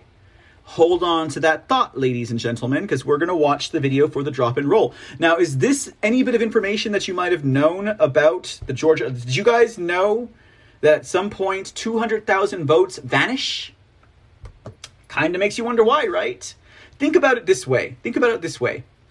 If Biden sucks so bad that they have to add thousands of hundreds of thousands of ballots just to beat Trump, um, and uh, Kemp is so unfavorable that they have to disappear Perdue votes. Okay, like just imagine that. Like there's no way plausible that they could have gotten away with that move in the 2020, but in a local election at the state level, they could probably get away with it. Okay, now this is so interesting, guys, because 200,000 votes were lost, and we'll get into that in just a minute. And oh my goodness, then there is an independent corroboration of that thought, that statement, that fact. It's crazy, guys. It's like they could totally decertify the 2022 elections based on this. And, and, okay, let's watch the drop and roll so you guys can remember what that's all about. Here we go, guys. It's the drop and roll. Now, I tell you what I'm going to do. There's no uh, verbal audio. There's no words to this. It's just like you know little like uh, com- com- keyboard click clacks. Okay, so for the sake of the podcast audience, I will be reading along, just so y'all know. So here we go. So this is from the Gateway Pundit, and this is the drop and roll. Here's how they stole the election. We caught the fraud. The drop and roll.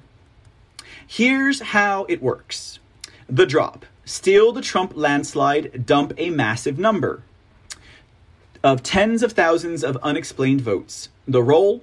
Fix the remaining vote counts in exact proportions to keep the lead. Okay, vote counts, right? Vote counts. Uh, Georgia. President Trump was up by as much as 57% to Biden's 42%. The drop? Then dumps of unexplained ballots given to Biden for hours until Joe Biden takes the lead. The roll?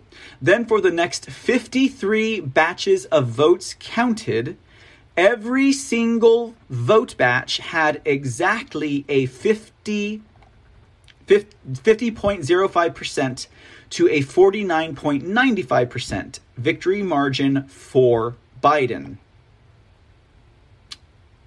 And then it has um, the numbers as per the uh, election records. These ratios are impossible. That 53 batches all have the exact same percentages is astronomically impossible, empirically impossible, right? And that's not the only type of activity that we saw this happen with in Georgia, okay? Back in like April or May of 2021, you know, we covered the uh, voter GA Garland Favorito story where they discovered just by examining really, really bad image quality of the electronic ballots that a lot of the ballots were identical. Like, we're talking like the same smudge, the same marking, the same handwriting, identical. Georgia could have been decertified a long time ago. I used to have my money on Georgia as being the first state to decertify. I really did. and then Arizona had their. And I was like, ooh, maybe Arizona, right? And uh, then we were kind of in uh, we were kind of in like a lull after that, and then it became Wisconsin, right? Anyways, okay, back to this video. Impossible ratios, guys. Impossible ratios.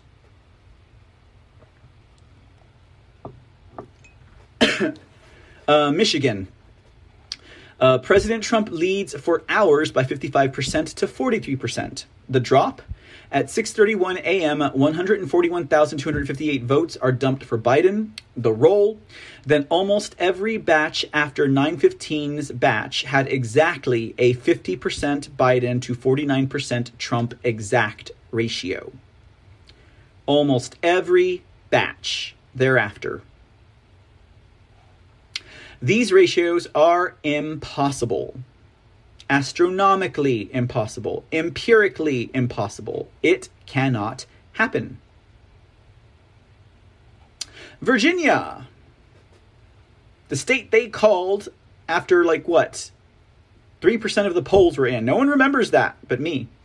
President Trump leads for hours by 52% to 46%. The drop 308,000 votes dumped for Biden in the middle of the night. The roll, then ratios set for remaining batches to exactly 55% to Biden to 45% Trump in an exact ratio. Again, these ratios are impossible.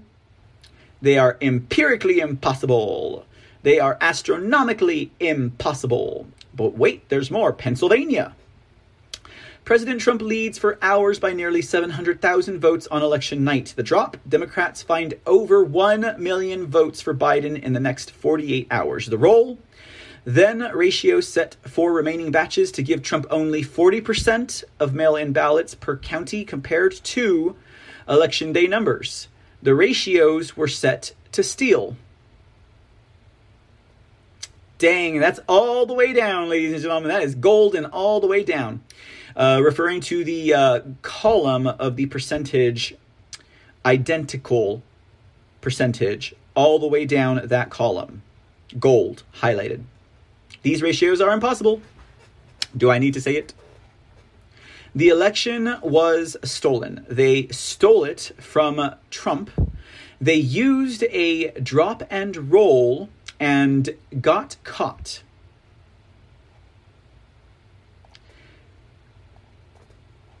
Isn't it interesting how that was not enough, right? How that right there was not enough. But but is it ever enough, right? With all of the information that has been shared with us, with all of the discovery that has been evidenced out, uh, it, it's amazing. Again, guys, rhinos, rhinos, okay? Because if they gave a damn, the GOP, the Republican Party, if they gave a damn, they would at least hear their constituents out, okay? If they really were who they said they were, and they're showing you who they are, they've been showing us who they are the entire time. And yet we're still willing to put up with them taking advantage of us, molesting us, abusing us, destroying us. They don't give a damn about you or me or anybody in this nation. They don't. The GOP, the Republican Party. I'm not talking about the one or two good ones and the president, obviously. I'm talking about the state houses. I'm talking about Capitol Hill. I'm talking about the unelected bureaucrats. I'm talking about the NGOs. I'm talking about anyone who puts that hat on and does not perform the way they're supposed to, the way they would have us believe.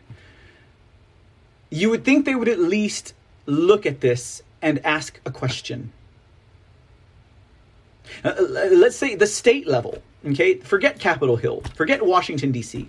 At the state level, every single state uh, house in this nation, ladies and gentlemen, every single state house is filled with rhinos, fake Republicans, fake conservatives, people who probably don't even give a damn about America because they coveted that position. They coveted the office that they currently sit in. And according to our founding fathers, if one covets the office that they assume, then they have lost the point of assuming that office. They have defiled the office with their covetousness. They have defiled what they should be doing as statesmen and representatives of the people who are who are following the voice, the will just by simply wanting to be a senator, just by simply wanting to be the mayor. They have defiled the office. Defiled it.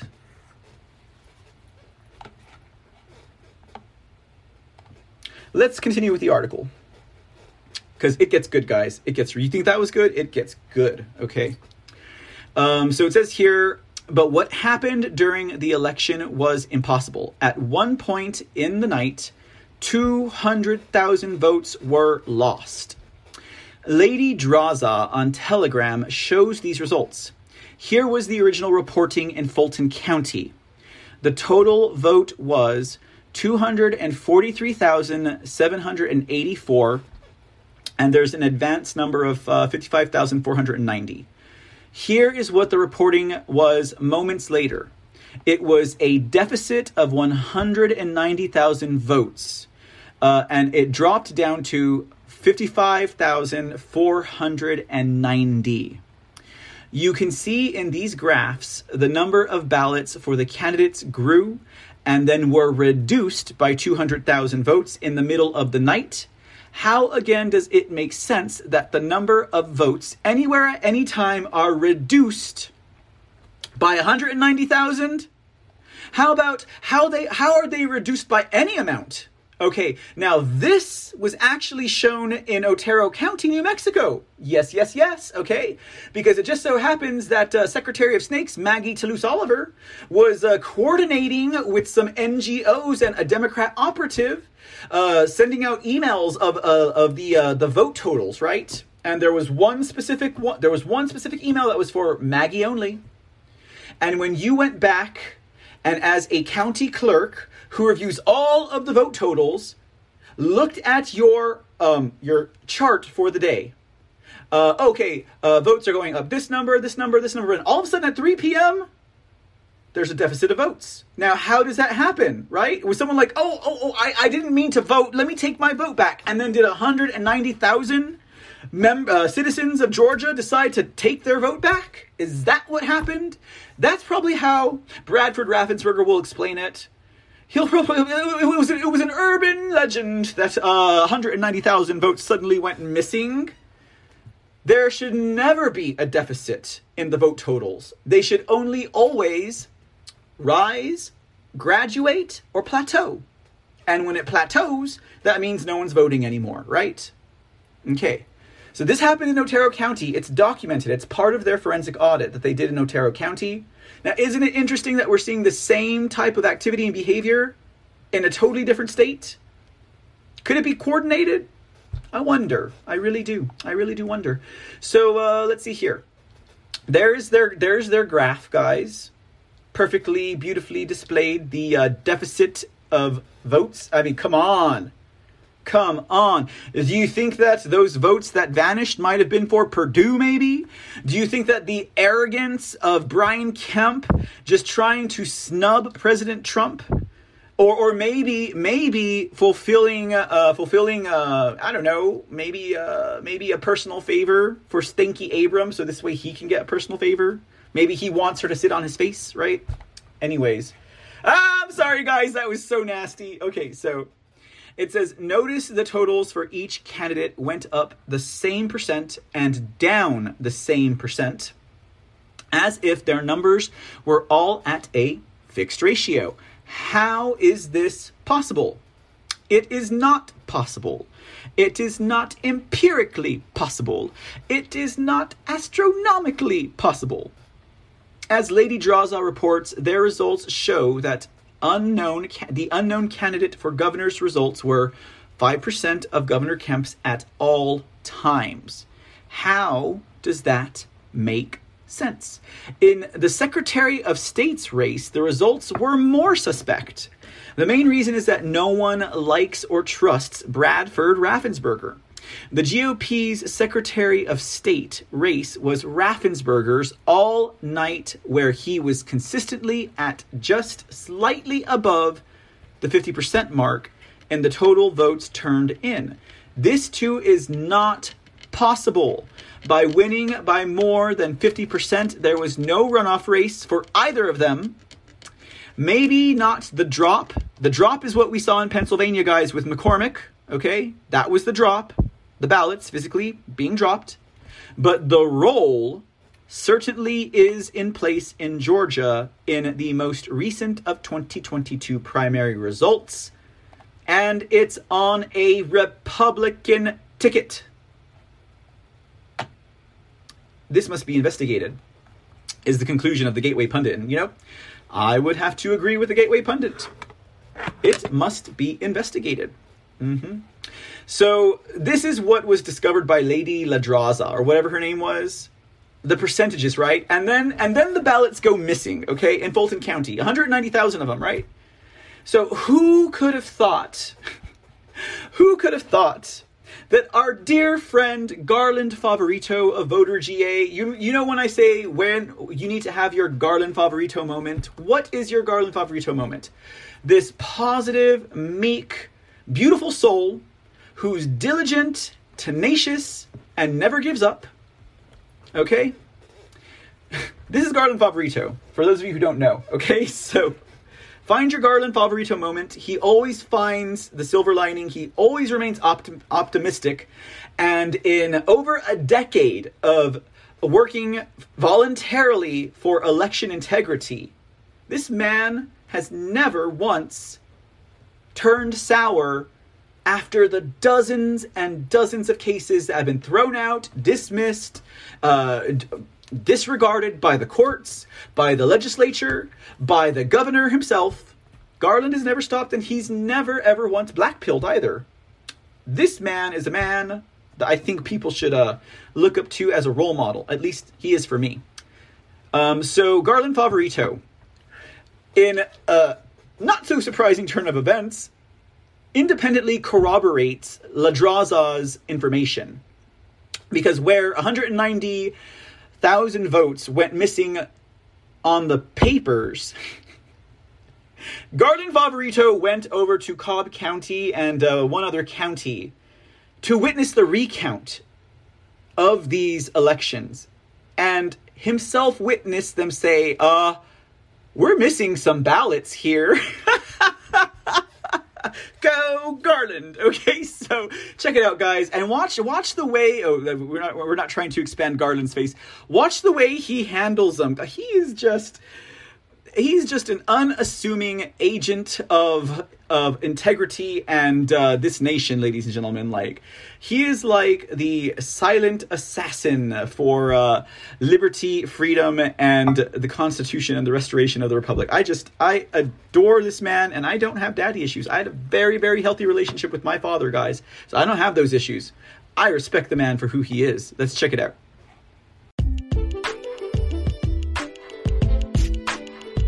What's up, ladies and gentlemen? It's Mr. C from The C Report, and I'm stopping in for just a sec to encourage you guys to head over to thecreport.com. At thecreport.com, you can get more information on The C Report, check out episode resources, follow our blog and get new articles every week, join our mailing list, and stay abreast on the latest news and information.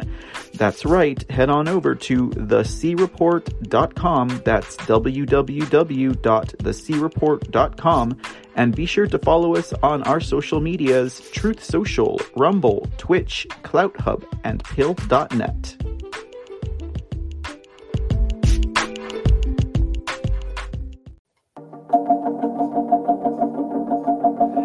Hey, it's Colin Cabrera. I'm at uh, Cobb headquarters today here with Voter, Voter GA, and the Cobb Elections Division is is actually auditing or recounting a hand count of the Vinings 04 Vining Cityhood referendum.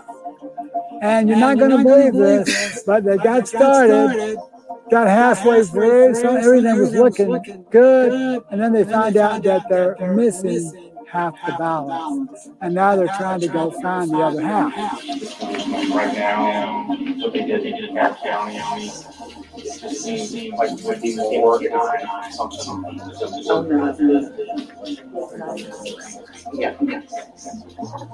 And one of the talking this particular. Now, think about this for a minute. How do you lose half the ballots? A precinct poll manager puts them all together, leaves the poll, seals them all up, brings them to the elections headquarters, and elections headquarters cut the seals and counted some of them, and then got them all scrambled up. Uh, one bag is completely missing. They actually had to go back to McCollum Airport uh, area to try to find it. So this is not going to instill confidence in, uh, in, in elections in, in Cobb County or any other county. The other thing that won't instill confidence in the elections here and in terms of this precinct is that Brad Raffensperger allegedly got 68% of the vote of, on election day and Vining's 04. Thank you very, Janine, one question. Is it on another day, would we be able to audit the, the race that we had in, wanted to audit after the runoff. after the runoff? Okay, it's too late. Yeah. Yeah, that would be, I, I understand, but if. yeah, I mean, that'd be after the secretary certified his own election on an unverifiable But voting if, system. if what you're trying to do is, is see whether the scanners are accurate, Mhm. you know, this shows you that scanners. But that's only in one race. So you had a lot of races on the ballot Right. and you only have to program one race. You don't have to program, you know, so, so Sorry, this is why you have to audit every race. I, I just, we just Right. can't spare any more time. Okay. Sorry. We, we had brought everything to do the other race here, but with the delays it- and the time that it took to do a, this one, we just can't. keep I that understand. I had planned on it. but- Brad Raffensperger allegedly got 68% of the vote of, on election day and Vining's 04. I don't think so. What do you think?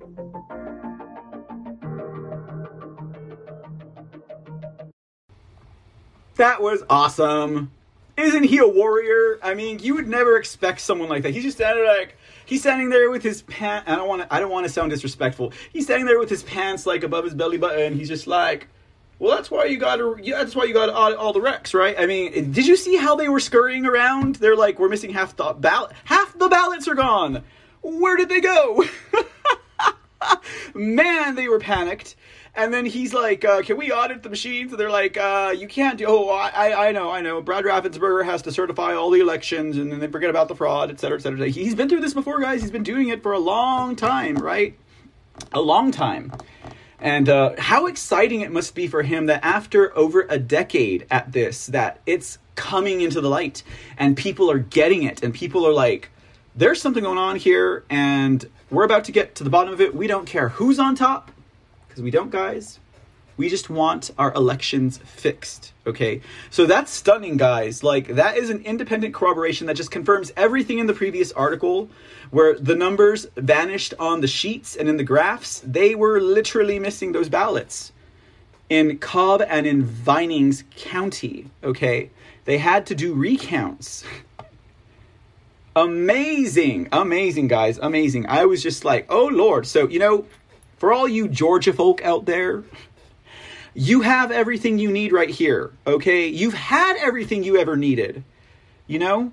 How do you think the Arizona Senate did what they did? Huh? How do you think the Arizona Senate is still doing what they're doing? You think it's because they're big, tough guys that don't have friends in the uh, state house and uh, and and just want to be like go rogue, go rogue on the establishment? No, it's because they have a constituency. They have a people that are prompting them, that are pestering them, that are bugging them, that are letting them know that this is what they want, and they have the wherewithal to honor their uh, position as an elected official. Does that mean that I'm saying that no one in Georgia cares about their state or this country because clearly their representatives are running amok and not doing anything about anything and are getting away with everything? Is that what that means? I don't know. I, maybe that's a 50-50 for me on that one. I don't I, I would not want to lay that blanket across an entire state of, you know, awake Americans and people who love our country, constitution and republic. I just can't do it. But uh, something needs to be done for sure about this. Again, Georgia could have been cert- decertified when Georgia could have been decertified a long time ago, ladies and gentlemen. Ah, that was such a good story. Such a good story. Uh, let's go over to another story about, uh, obviously, this one's going to be about election fraud. And um, it, uh, it has to do with the drop. Remember, I was telling you that they've been stuffing the ballot boxes forever and a day here in America, right? Um, that's what this is about. And for that, my friends, we're going to have to go over to New Jersey. Oh, wait, wait, wait. We're not going to New Jersey yet. My bad. That's next. We're going over to. Ah! Pencil. Ah, get you. What are you doing in here? Look at this little ninja. This little ninja just totally snuck onto my show. Why are you here, Brnovich? Are you trying to say that you're doing something for election integrity? Are you trying to say that you're actually doing something for your state and the constituents and that you aren't selfishly just trying to get ahead in the Senate race? Well, he totally damned himself. And you know what? Since Brnovich is here, I might as well just say something. Do you guys really think that Brnovich was on the roof playing with his nunchucks because he wanted to show solidarity with cyber ninjas? Or do you think that maybe he was making fun of them? Everyone else seemed to make fun of them. Let's go to Pennsylvania, okay? Pennsylvania. Why are we going to Pennsylvania? Former Pennsylvania Democrat Michael Ozzie Myers found guilty of election fraud. Well, this Michael Ozzie Myers looks pretty old, doesn't he? Right? Pretty old. Yep, yep, yep. How, when did this happen, right? What are we talking about here? Anyway, well, this is a current case, guys. It is a current case. And uh, it's just uh, gone through the court systems. Let's take a look. Now, this guy was a ballot box stuffer, okay? Classic ballot box stuffer. Former Democrat congressman pleads guilty to Pennsylvania election fraud charges, okay? Once a cheater, always a cheater, right? Democrats just can't stay away from election fraud. Well, you know what? Neither can Republicans. And it took 2022 to see it, but I don't know if we all see it, but I think maybe some of us are starting to see it. Right? Election fraud is not a partisan issue. It's bipartisan, apparently. Michael Ozzie Myers is a former Pennsylvania congressman who gained notoriety during the Abscam scandal back in 1980. On August 22, 1979, Myers accepted a $50,000 bribe from undercover FBI agents. The incident was recorded on a videotape where Myers famously said, Money talks in this business and bullshit walks. Is he the guy that coined that phrase? Wow. Never forget it, guys. Mike Ozzie Myers, Money Talks, Bullshit Walks. Amazing. I don't know. Maybe it wasn't him, but it seems like it. Apparently, Myers has not stayed clean since then. How interesting. The now 79 year old just pleaded guilty to stuffing ballot boxes in Pennsylvania elections in 2014, 2015, 2016, 2017, and 2018. I guess he didn't get on the uh, the mule bandwagon, right, for 2020. Uh, those boxes were all stuffed for Democrats. But sure, our elections are totally secure. United States Attorney Jennifer Arbittier, Arbittier Williams announced today that former U.S. Congressman Michael Ozzie Meyer, 79, of Philadelphia, pleaded guilty to stuffing ballot boxes for Democrats in the 2014 through 2018 Pennsylvania elections. The U.S. Attorney's Office says Myers pled guilty to conspiracy to deprive voters of civil rights, bribery, obstruction of justice, falsification of voting records, and conspiring to illegally vote in a federal election for orchestrating schemes to fraudulently stuff the ballot boxes for specific Democrat candidates in the year of our Lord 2014, 15, 16, 17, and 18 Pennsylvania elections. Specifically, Officials say Myers admitted in court to bribing the judge of elections for the 39th Ward, the 36th Division in South Philadelphia, Dominic J. DeMuro, in a fraudulent scheme over several years. Authorities say DeMuro, who was charged separately and pleaded guilty in May of 2020, was responsible for overseeing the entire election process and all voter activities of his division in accord with federal and state election laws. Myers was first indicted on these charges two years ago. Oh, this is like a kind of nice little setup here. I think we can do this. The federal government says it was at this polling location where ballots were stuffed in the 2014, 2015, and 2016 primary election. The person behind the scheme, they say, is someone old school Philadelphia is quite familiar with. Michael Ozzie Myers is infamous for his role in the 1970s Abscam scandal. He and other elected officials were caught on camera taking tens of thousands of dollars in bribes from who they thought was an Arab sheik.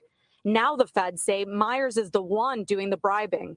The indictment against Myers accuses him of using some of the money candidates paid him to pay election board officials to tamper with the election results. The indictment describes three primary elections in which Myers paid a judge of elections to add fraudulent votes to the judicial candidates Myers was consulting for. Through this alleged scheme, Myers advances political and financial interests through fraudulent and corrupt means by engaging in a ballot stuffing scheme that enabled him to take credit for the electoral success of his Philadelphia based clients and his preferred candidates. Both Myers and his attorney declined to comment, other than to say he plans to enter a not guilty plea. The indictment does not name the judges for whom the ballot was stuffed. For decades, Myers has worked as a political consultant in South Philadelphia, helping candidates navigate the political infrastructure. A South Philadelphia judge of elections, Dominic DeMuro, pleaded guilty in May to taking bribes to bump up the votes for specific candidates. He added 27 votes in one case, 40 in another, and 46 in a third. Voting is the cornerstone of our democracy. And if only one vote has been illegally rung up or fraudulently stuffed into a ballot box, the integrity of that entire election is undermined. The feds say the case is still active and ongoing. We got to be careful not to extrapolate that to some grand conspiracy theory about the entire country or the entire Commonwealth or the entire city of Philadelphia. That is David Thornburgh, president of Committee of 70. His group focuses on election reform and campaign finance. He says the Myers case highlights problems with local judicial races. That there's a lot of money flowing around, loose money, not well reported money. Uh, so there's a lot of work to do there. Um, and it, it also should call into question why exactly uh, we are electing local judges. A court date has not yet been set for Myers, and he will not be in jail while he waits. For the investigators, I'm Claudia Vargas, NBC 10 News. There you have it. Just a little bit of Philadelphia TV to uh, put the cherry on top. It says here uh, MSN has more on Myers' checkered history. Okay. Um, a former Pennsylvania congressman, oh, I apologize. Let me expand that for you. A former Pennsylvania congressman convicted in the 1970s Abscam investigation pleaded guilty Monday to two new char- two new charges that he persuaded poll workers to stuff ballot boxes in local elections. Former U.S. Representative Michael Ozzie Myers, who had been working as a campaign consultant since his release from federal prison in the 1980s, admitted to a federal judge he paid one South Philadelphia elections official to fraudulently add votes for candidates who had hired him for their race uh, races from 2014 to 2016. He convinced another, he said, to do it for free. His decision to plead guilty came just hours before he was set to stand trial on charges including bribery, obstruction of justice, falsification of voting records, and illegally voting in a federal election. The 79 year old former politician now faces up to 20 years in prison on the most serious of those counts and could spend the rest of his life behind bars. One thing you can say about Ozzie Myers, his values have long been out of whack, said Jacqueline Maguire, head of the Philadelphia office of the FBI, which investigated the case. He valued his clients, money, and his own whims more than the integrity of multiple elections and the will of the Philadelphia voters. And uh, take note, ladies and gentlemen, I'm pretty sure the same thing could be said about every politician, every selected uh, official in office right now, including the GOP. They value their uh, bosses, right? They value their money. Mm-hmm. They, they they value their own whims, right? Because they're they're the they're the representative, they're the official, right? They're here to govern, not to represent. It goes to their head, right? I think that statement could be applied to the GOP and the Democrats right now, and to every every fake, covetous, freaking politician out there. Where are the statesmen? Right? That's what I want. I want a statesman. If you're new to the show and you want to be politically correct, we can say stateswoman, but I'm not going to say states X. Okay? All right. There, I said it. I'm done. All right, guys, we got two more stories, and we're wrapping up tonight on tonight's elections focus episode. Now we can go to New Jersey, right? Now we can go to New Jersey. Oh, we got Joyzy in the news for the 2022 elections, which is very good because this story directly affects their elections. And for this, ladies and gentlemen, uh, I'd like to bring your attention to none other than the Public Interest Legal Foundation, right? We've talked about PILF before. PILF is a, uh, um, a not for profit organization that focuses on um, handling um, legal matters for election integrity. Okay. Uh, that is their primary focus. So we're talking about cleaning out those voter rolls. We're talking about uh, you know holding states accountable and secretaries of state accountable, etc. Public Interest Legal Foundation has always done just that, and they've won several of their battles.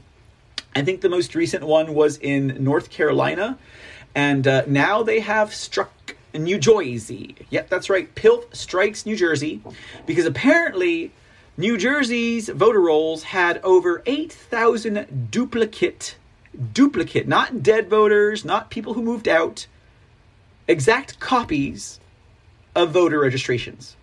Hmm, yeah. Highly suspect on that one, guys. Highly suspect. Uh, the article goes this way A legal nonprofit group says New Jersey voter rolls have over 8,200 duplicate names, which creates the potential for one person to vote multiple times. Who would have thunk it? The findings by the Public Interest Legal Foundation also show several dozen individuals whose names are on the rolls three times, and a handful have their names on the rolls four, five, and even six times. What is the Secretary of State of New Jersey doing, right? What is going on here? This is like severe negligence. It's downright criminal negligence, guys. I would be so upset if I knew that to be the case here in Texas. But in, uh, but in Texas, what we have is a bunch of illegal voters on voter rolls. New Jersey's voter registration system, like nearly every other studied by PILF, the Public Interest Legal Foundation, can be tricked into registering a person multiple times with extremely similar biographical data inputs at the same address, according to the Foundation analysis published this week and reported by the Epoch Times. The report states that the most common issue with duplicate registrations came down to sometimes subtle typographic errors, such as mixed up letters. As an example, Julia Rose and Jula Rose and Jula Rose are the same person, but she has duplicate registrations with unique voter identification numbers, the report reads. The organization notified the New Jersey Secretary of State about the issue. Other names on the voter rolls were highlighted for a variety of reasons, including missing or made up biographical information such as dates of birth and registration dates. And close to uh, 2,400 individuals listed on the rolls as active voters have a birthday that would make them over 100 years old. There are 2,398 registrants showing dates of birth in 1917 or before uh, or before across New Jersey. Also, according to the report, I don't know what that means, or before across New Jersey. Anyways, given that the most recent average life expectancy data show to be 80.7 years in the state, the thousands of registrants aged well beyond 100 years deserve closer examination. The foundation has documented similar issues with the voter rolls in uh, such states as Arizona and North Carolina, in addition to other types of ballot inconsistencies in such swing states as Pennsylvania and Georgia. And if they don't settle, they often win. And uh, in the case of getting a state to comply with common sense and uh, I don't know a little due diligence for their state in regards to anything with their elections, I say a settlement is a win. Don't you? I do.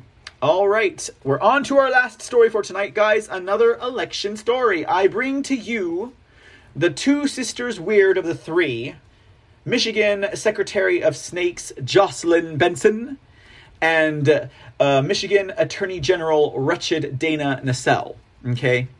Now, I have a feeling we're going to see, be seeing a lot of these two in the coming months, particularly since uh, Benson and Nessel have hatched a plot together to bring down their two specific opponents in the Michigan primary. Uh, I mean, runoff. I mean, uh, midterms. I mean, literally, literally, the two specific candidates who are running against them these two people, their opponents, okay, they have hatched a plot to uh, disqualify them from uh, the midterms. Yeah. Talk about intent, right? Talk about intent.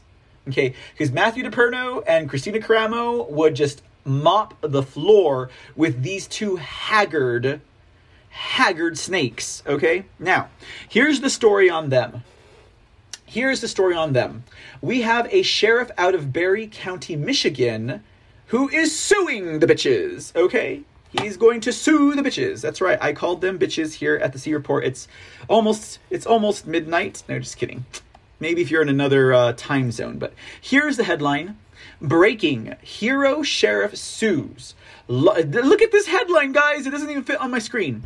Hero Sheriff sues lawless Michigan Attorney General Nessel, dishonest Michigan Secretary of Snakes Jocelyn Benson for interfering, obstructing, and covering up crimes in election fraud investigations, including machine voting, ballot harvesting, and trafficking. Now, talk about the law taking matters into their own hands. This is what we need, America. Hero and American Treasure, Barry County Sheriff Dar Leaf, and Barry County Sheriff's Office is suing uh, the Michigan Attorney General, Wretched Dana Nessel, and the Michigan Secretary of Snakes, Jocelyn Benson, the Director of the Michigan Bureau of Elections, Jonathan Brater, the Michigan State Police, the Michigan State Police Trooper, Brian Fuller, and Michigan State Police Trooper, David Geyer, in their official and individual capacity. Dang! Are we going to have a revival of Michigan? Is Michigan suddenly going to be resuscitated? Do we have someone who's suddenly going to take these vipers and these treasonous Americans to jail, to court, to hold them accountable? I just got to show you this, guys. This is not the first time I've seen this on Jocelyn Benson. Okay? Now, the first time I thought it was a fluke and I was just joking. Ah, can you see it, guys? Do you see it? Hold on. Let me t- let me take us out of immersive. I'm going to totally discredit my show right now, guys, okay? I'm going to discredit my show right now, live and in person. Where did it go? Where did you go? Where'd you go? Where did you go? Oh, I went all the way down. Where is that? What am I doing? Ah, who is that? Dang it. Oh, here we are. Here we are. Here we are. Here we are. This was in the way. Look at this, guys. I'm going to discredit my show right now. Look at that eyeball. Look at that eyeball. Okay, the first time I saw it, I thought it was a glare. Okay, I thought it was a glare. All right, all of you conspiracy theorists out there, I nabbed Benson for you guys. All right, I am no reptile hunter, but I call it like I see it. Okay. Oh, you guys didn't think I? You guys thought I didn't believe in that stuff? I don't, but uh, there's something wrong with her eyeball, guys. I don't know what's wrong with her eyeball. Anyways, okay. That was ju- that was just for hoots and hollers, guys. But hey, she should see a doctor about that thing, right? Anyways, okay, let's get back to the article. I got totally distracted. My bad. My bad. Okay, all right. There is our hero Dar Leaf, okay, suing half a dozen people over the fraud or, or over their cover up. Let's let's let's see what, what what's going on here, guys. it says here Michigan election code specifically states that it is the duty of any police, sheriff, or other peace officer present and having knowledge of any violation of any of the provisions of this act to forthwith, forthwith institute criminal proceedings for the punishment of such an offender. Michigan law, Michigan election law also states that a Michigan sheriff is required to investigate any alleged or suspected illegal or fraudulent voter registration activity. If a township or city clerk has knowledge that there is a probable illegal or fraudulent registration in the township or city, or in any ward or precinct of the township or city, the clerk has the power and duty to make a full investigation of the facts concerning the registration and to ascertain whether any name has been illegally or fraudulently registered.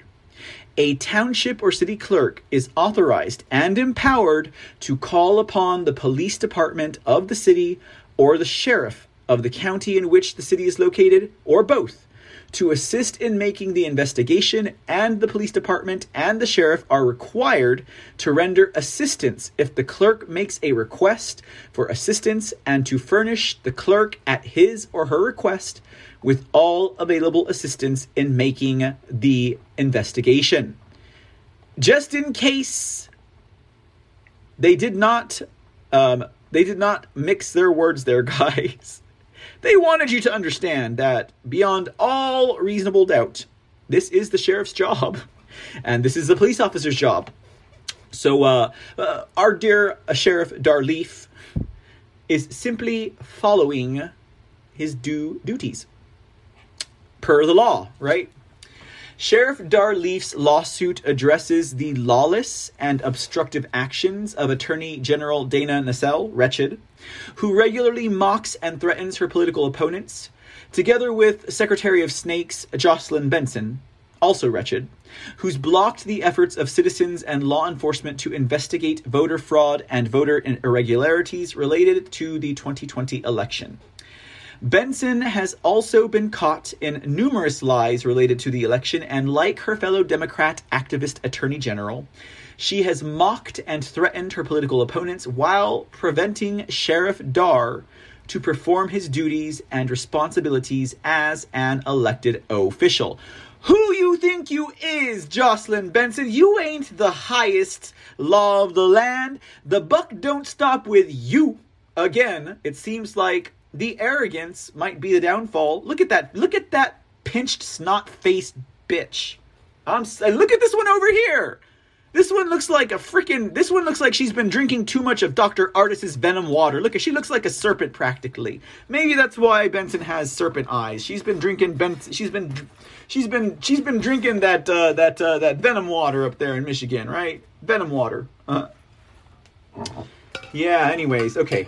I, I gotta throw the snakes in with the snakes, guys. I'm sorry. Not sorry. I'm done. Okay. So, the Barry County Sheriff is also suing Michigan Secretary of Snakes Jocelyn Benson's henchman, Jonathan Brater. Um, save big on my pillow products. Just kidding. Just kidding. Just kidding.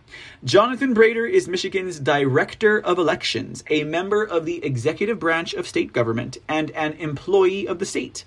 As Director of Elections, Mr. Brater is vested with the powers and shall perform the duties of the Secretary of Snakes under his or her supervision with respect to the supervision and administration of election laws, which means, Mr. Brater, if your Secretary of Snakes is breaking election laws, well, you need to refer to the laws for guidance on how to fulfill your duty or where to go from there. Defendant Brater has no law enforcement or executive authority to encroach upon law enforcement functions of a constitutional share. Who you think you is? Who you think you is, defendant Brater? You think that the law of the land ends with you? You are nothing but a henchman. From the lawsuit filed by Detroit attorney Stephanie Lambert, I've read that name somewhere before. Before, Stephanie Lambert, I know that name from somewhere. This lawsuit represents a flagrant violation of constitutional and statutory law on the part of defendants, both named and unnamed, who took it upon themselves to bully, harass, intimidate, threaten, and ultimately to unconstitutionally usurp and or cause to be usurped and replaced and or to invade and encroach upon the powers and duties of plaintiffs as the constitutional sheriff of Barry County in the performance of his constitutional and common law duties, and in adhering to his oath of office by choosing to honor and uphold state and federal laws by exercising his constitutional and statutory duties to investigate alleged election fraud and crime. The lawsuit states that Attorney General Nessel, who has no accountability to the Barry County electorate and even less authority to encroach upon the law enforcement functions of a constitutional sheriff, has committed a flagrant violation of constitutional and statutory laws by usurping the power of Sheriff Dar Leaf by obstructing, impeding, preju- uh, prejudging the ability of a duly elected official to conduct a criminal investigation into allegations of criminal acts related to the 2020 election and voting. Defendants without authority encroached upon Sheriff Dar Leaf's duties by obstructing and interfering with his lawful investigation, obstructing justice in the process, and covering up evidence and crimes, including those that they themselves were involved in, and conspired with others to commit. I cannot believe that people in Michigan actually recognize the role that these three witches played in the um, uh, fraud and theft of the 2020 elections in their state. My God, there is hope yet in Michigan. I knew there was hope. We had Matthew DePerno. We had Kristina Karamo in the face of every other single crooked RINO in the state who found no election fraud, invasive or otherwise. Um, I'm surprised, guys. I'm telling you, it's that. Uh, it's that. Uh, it's that. Um, sh- uh, what's her name? This woman's name that I recognized. Attorney. Uh, attorney Stephanie Lambert. I feel like she might have worked with DePerno maybe at some point. I don't know. I recognize her name. I ain't talking about Adam. I don't fly that way. Okay. Don't even know who that guy is. Okay. All right. So uh, getting back to the article, so that we can conclude tonight's festivities. Uh, this is a good. This is a good article to end with. I think. I feel in my bones and spirit and gut. Um, it says here that uh, where did we leave off? uh, that they committed themselves. Uh, defendants usurped and otherwise obstructed an elected constitutional officer and prevented him from performing his constitutional statutory, statutory and common law duties as county sheriff in accordance with the Michigan Constitution and state and federal laws. Defendants without legitimate authority also unconstitutionally and unlawfully confiscated property, documents, and information, including voting machines with its attendant software, programs, and data all of which was required to be sealed, preserved, protected, and retained by federal law. Defendants acted in concert or individually to transfer and relocate the duties and powers of the plaintiff, usurping his power and removing from him or otherwise preventing his ability to perform his constitutional and statutory statutory duties. Defendants' acts included, but are not limited to, threatening, harassing, and interfering with witnesses, local government officials, including township clerks, deputies, agents, and experts, and interfering with, obstructing, and otherwise defiling investigative works and the results of such works, confiscating and or destroying confidential files and information pertaining to an ongoing investigation, unconstitutionally and unlawfully and without the proper procedure, usurping plaintiff's law enforcement functions and authorities, which are exclusively reserved to him under Michigan common law and statutory law, stepping in to quell on an ongoing legitimate investigation, confiscating confidential files and documents related thereto, obstructing, harassing, and or threatening his deputies and agents conducting the law enforcement function on his behalf as they are allowed to do exclusively and with immunity under Michigan law confiscating voting equipment and information and data that is required by federal law to be protected and preserved. On or about November 3, 2020, plaintiff Barry County Sheriff Dar Leaf received information that election fraud and voting machine fraud was taking place in Barry County, Michigan before, during, and after the November 2020 election. Pursuant to his exclusive common law and statutory duties to investigate and ferret out criminal activity occurring within his county, Sheriff Leaf opened an investigation.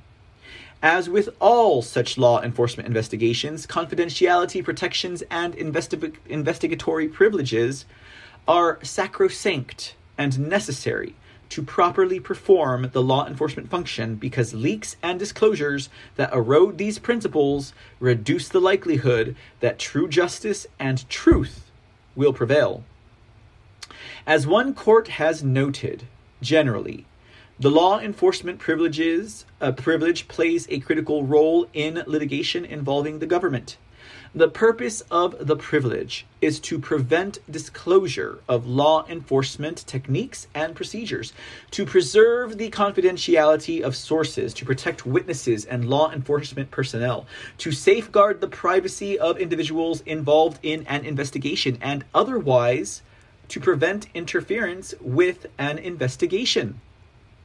Under Michigan Law 169, 168.941, it is hereby made the duty of any officer, uh, any police, sheriff, or other peace officer present and having knowledge of any violation of any of the provisions of this act to forthwith institute criminal proceedings for the punishment of such offender.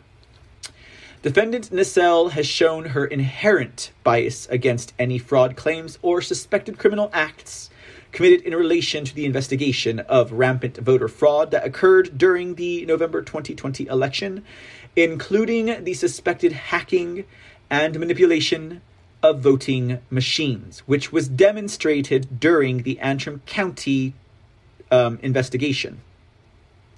Defendant Nessel has also shown her mockery and disdain for Barry County Sheriff Dar Leaf in her multiple Twitter posts and on other social media platforms and biased news articles. Dana Nessel is quoted to have tweeted The only thing missing from this post election circus was a lawsuit from Barry County Sheriff Dar Leaf against Governor Whitmer and Jocelyn Benson. Until now, of course, because 2020 is still happening. Even before the November 2020 election was over, defendant Nessel predicted that counting of ballots would not stop and go on much longer than election day. Michigan will have 3 million or more absentee ballots to count. The counting of absentee ba- um, absentee voting ballots cannot begin until 7 a.m. election day. The election ends when all the votes are counted, not when the polls close. Every unlawful ballot counts. Defendant Nessel also urged the DOJ not to investigate Michigan election integrity and allegations of widespread fraud and voting machine anomalies. Um, uh, Dana Nessel sends this tweet over, apparently, uh, calls on AG Barr to reverse the new policy that will erode the public's confidence in elections, right? Dana, Dana Nessel states it is the state's principal responsibility for overseeing the elections process, and my office is committed to bringing perpetrators of fraud to justice. As I've stated previously, there has not been an unusual number of credible allegations of voting misconduct.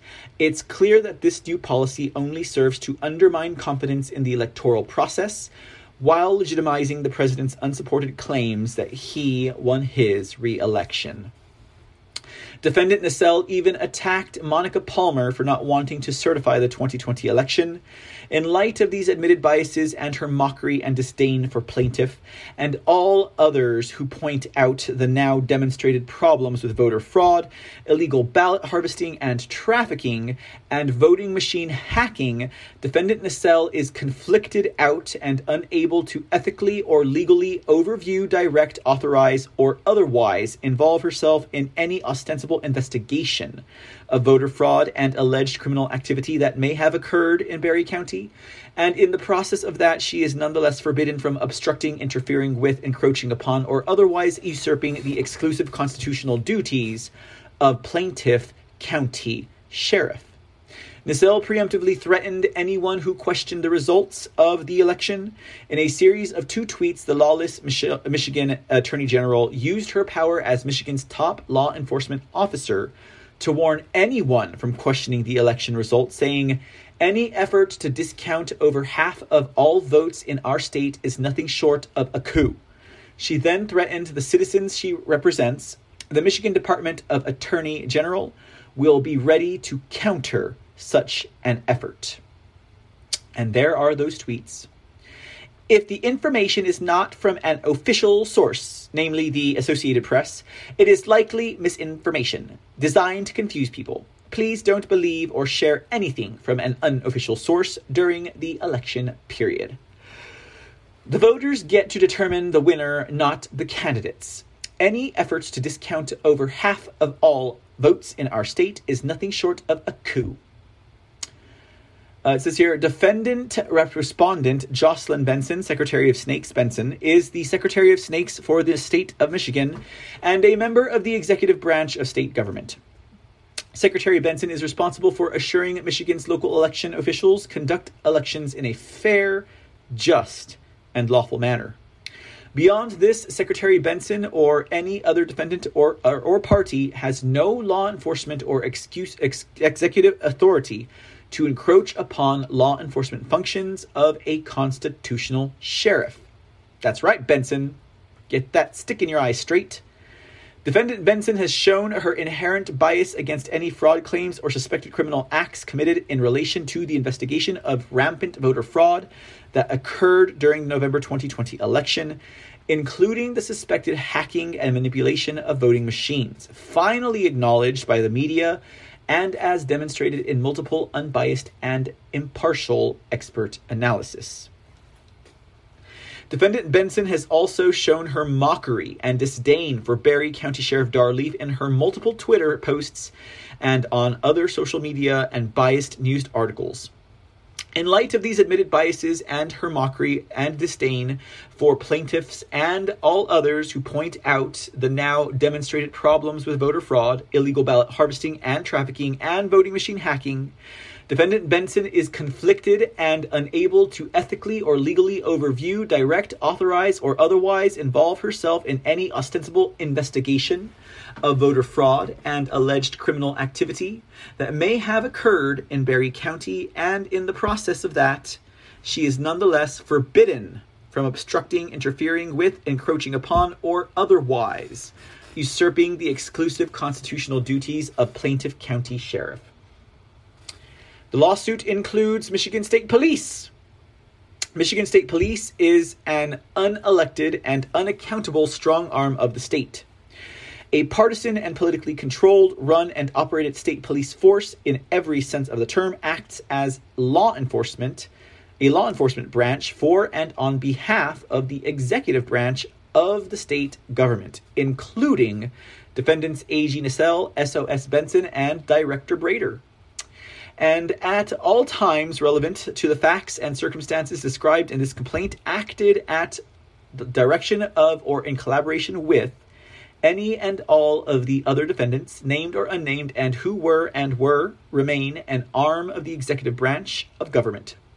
Defendant MSP, Michigan State Police, and individual trooper defendants to be named have no law enforcement or executive authority to encroach upon law enforcement functions of a constitutional sheriff. Uh, the lawsuit filed on June 3rd, 2022 can be viewed here. Barry County Sher- Michigan Sheriff Dar Leaf complaint for uh, declaratory mandamus and injunctive relief and damages.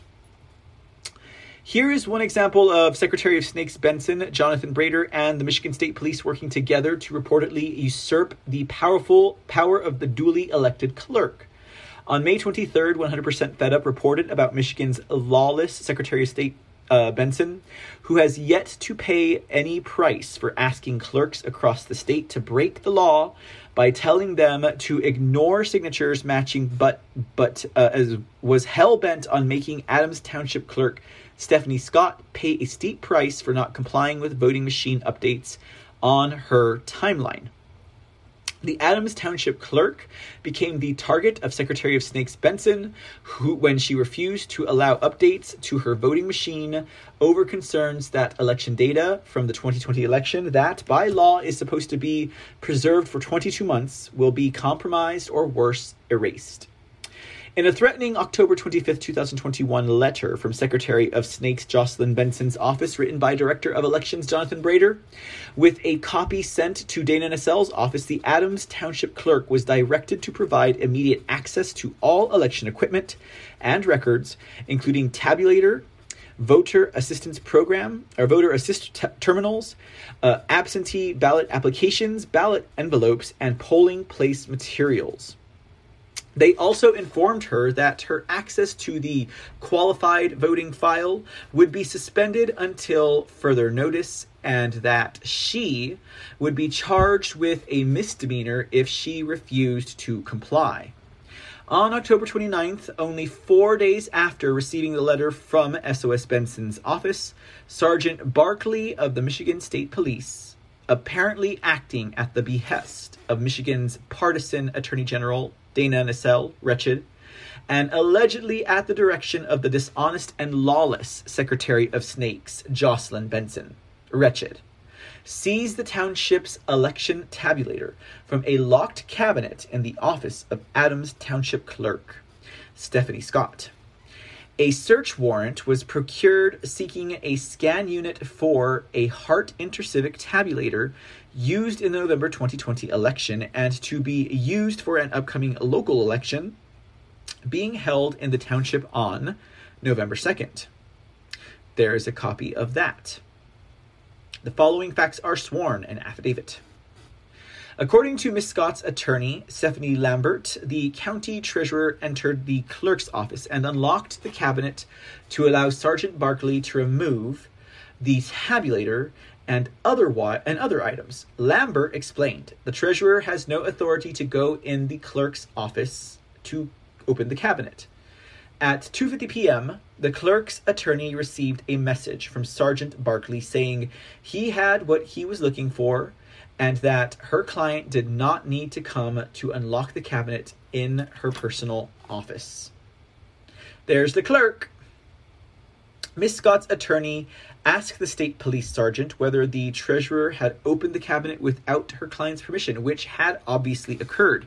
She also asked if the sergeant had any questions for her client, to which she, he replied, I will come up with a list of questions and get with you the next business day, in the next few uh, business days. When asked for a copy of the affidavit, which would have been um, most, uh, w- which would have been presented to the judge who authorized the search, Sergeant Barkley refused to provide it and said that she would have to obtain it from the court where the warrant and affidavit would be filed. In order to obtain a search warrant, the requesting entity or individual officer has to sign an affidavit to explain the probable cause based upon uh, basis for the search warrant, which must then be reviewed and approved by a judge. In this case, the warrant was presented to and signed by Magistrate Megan Stevenson for the Second District Court in Hillsdale County. Stephanie Scott, who was elected to run her township's elections, has been officially stripped of her election responsibilities and is now facing a recall over her actions. On May 13, the county election board approved the language for the recall petition of Stephanie Scott. The recall is based on Jonathan Braden's. It's Brader with an A, Brader with an A, Brader with an A and an E, and now it's Braden with a D. Uh, Jonathan Braden's letter, which Lambert says is unlawful, Lambert is appealing the recall language that is not accurate or clear and has filed suit against defendant Hillsdale County Clerk Marney Kast, who has made who made the resolution for the petition and for essentially usurping Scott's authority. Sheriff Dar Leaf is seeking temporary injunctive relief to prevent defendants from further usurping and interfering with performance of his duties and his investigations, to prevent defendants from seizing and keeping property and information and data created during, related to, and or um, subject of said investigations, and order defendants to return all such information. The prevent defendants from tampering with uh, otherwise adulterating uh, the property and evidence that it is unlawfully confiscated. To prevent defendants from harassing, threatening, seizing, or otherwise interfering with by interviewing and confiscation of the, their property, uh, all deputies and agents lawfully engaged by the plaintiff to assist him in conducting his investigation. To prevent defendants from obstructing justice, interfering with and or destroying all investigatory Uh, confidences and privileges.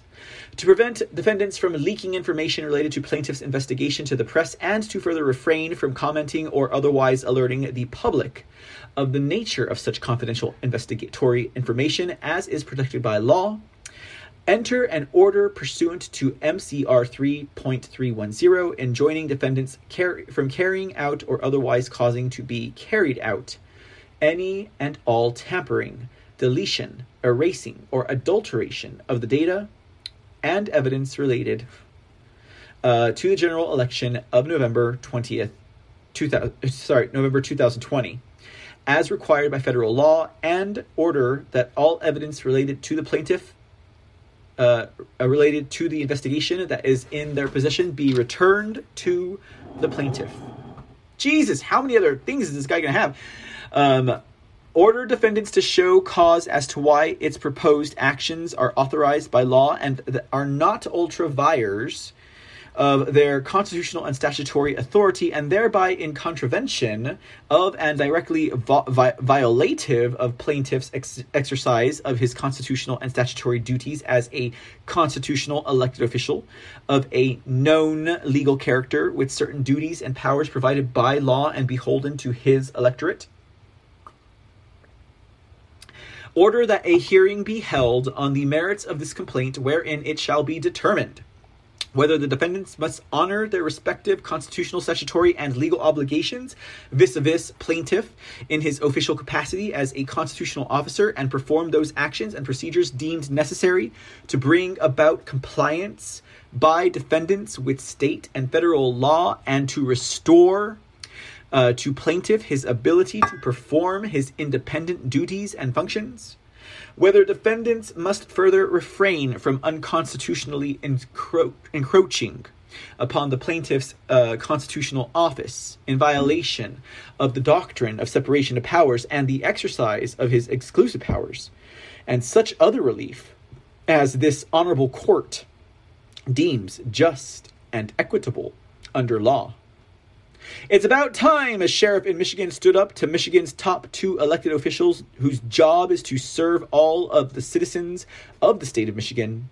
Instead, these two wretched ratchet bitches, they have chosen chosen to ignore their demands to investigate the 2020 election and even worse, to obstruct and threaten one of the only duly elected sheriffs in the state of Michigan who is brave enough to investigate the 2020 election.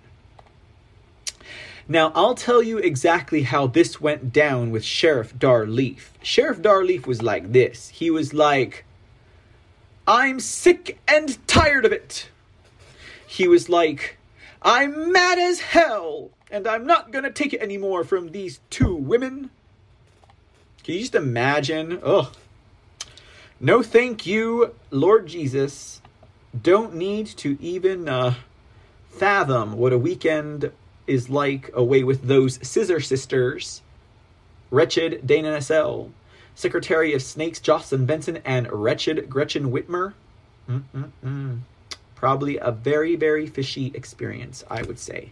So, with that said, ladies and gentlemen, we have reached the conclusion of episode 317 of the C Report. I hope you guys enjoyed it.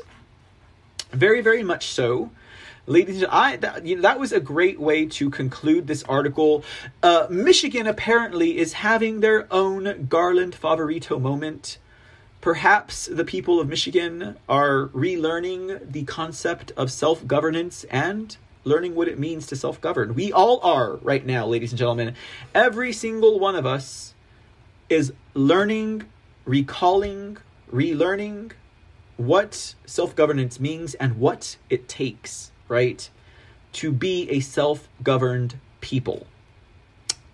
All right, guys, that is it for tonight. I bid thee adieu, but not for long. We will be back, ladies and gentlemen, God willing, uh, with another edition of the C Report tomorrow. And then uh, we also got another event happening after the C Report called uh, This is News, right? Over at the Speak Uneasy Lounge Bar um, live stream chat room. So I would highly recommend all you guys tune in for that. Um, also, please make sure go check out the creport.com ladies and gentlemen join our mailing list the uh, website is developing and uh, make sure that you follow us on rumble and give us a thumbs up guys if you like the work i do here please give it a thumbs up this way i know whether or not i have reached your approval and uh, follow me over at um, Truth Social at MRC TV. That's Truth Social at MRC TV and Gab at MR underscore CTV. We got a lot more uh, developing and a lot more in the works. And uh, well, I'll let you guys know about that as soon as the ball drops. Some exciting developments I think will help the show expand outside of the current parameters that it is resting quite comfortably in. But uh, the show's got to grow, guys. And uh, you know what? I never minded the growing pains. Grow with me, right? Why don't you bloom with us? Anyways, guys, you guys have a great night. It's been a great and interesting evening, and uh, we'll see you again soon. As always, be safe, be blessed, and God bless America. Have a good night, y'all. See you next time.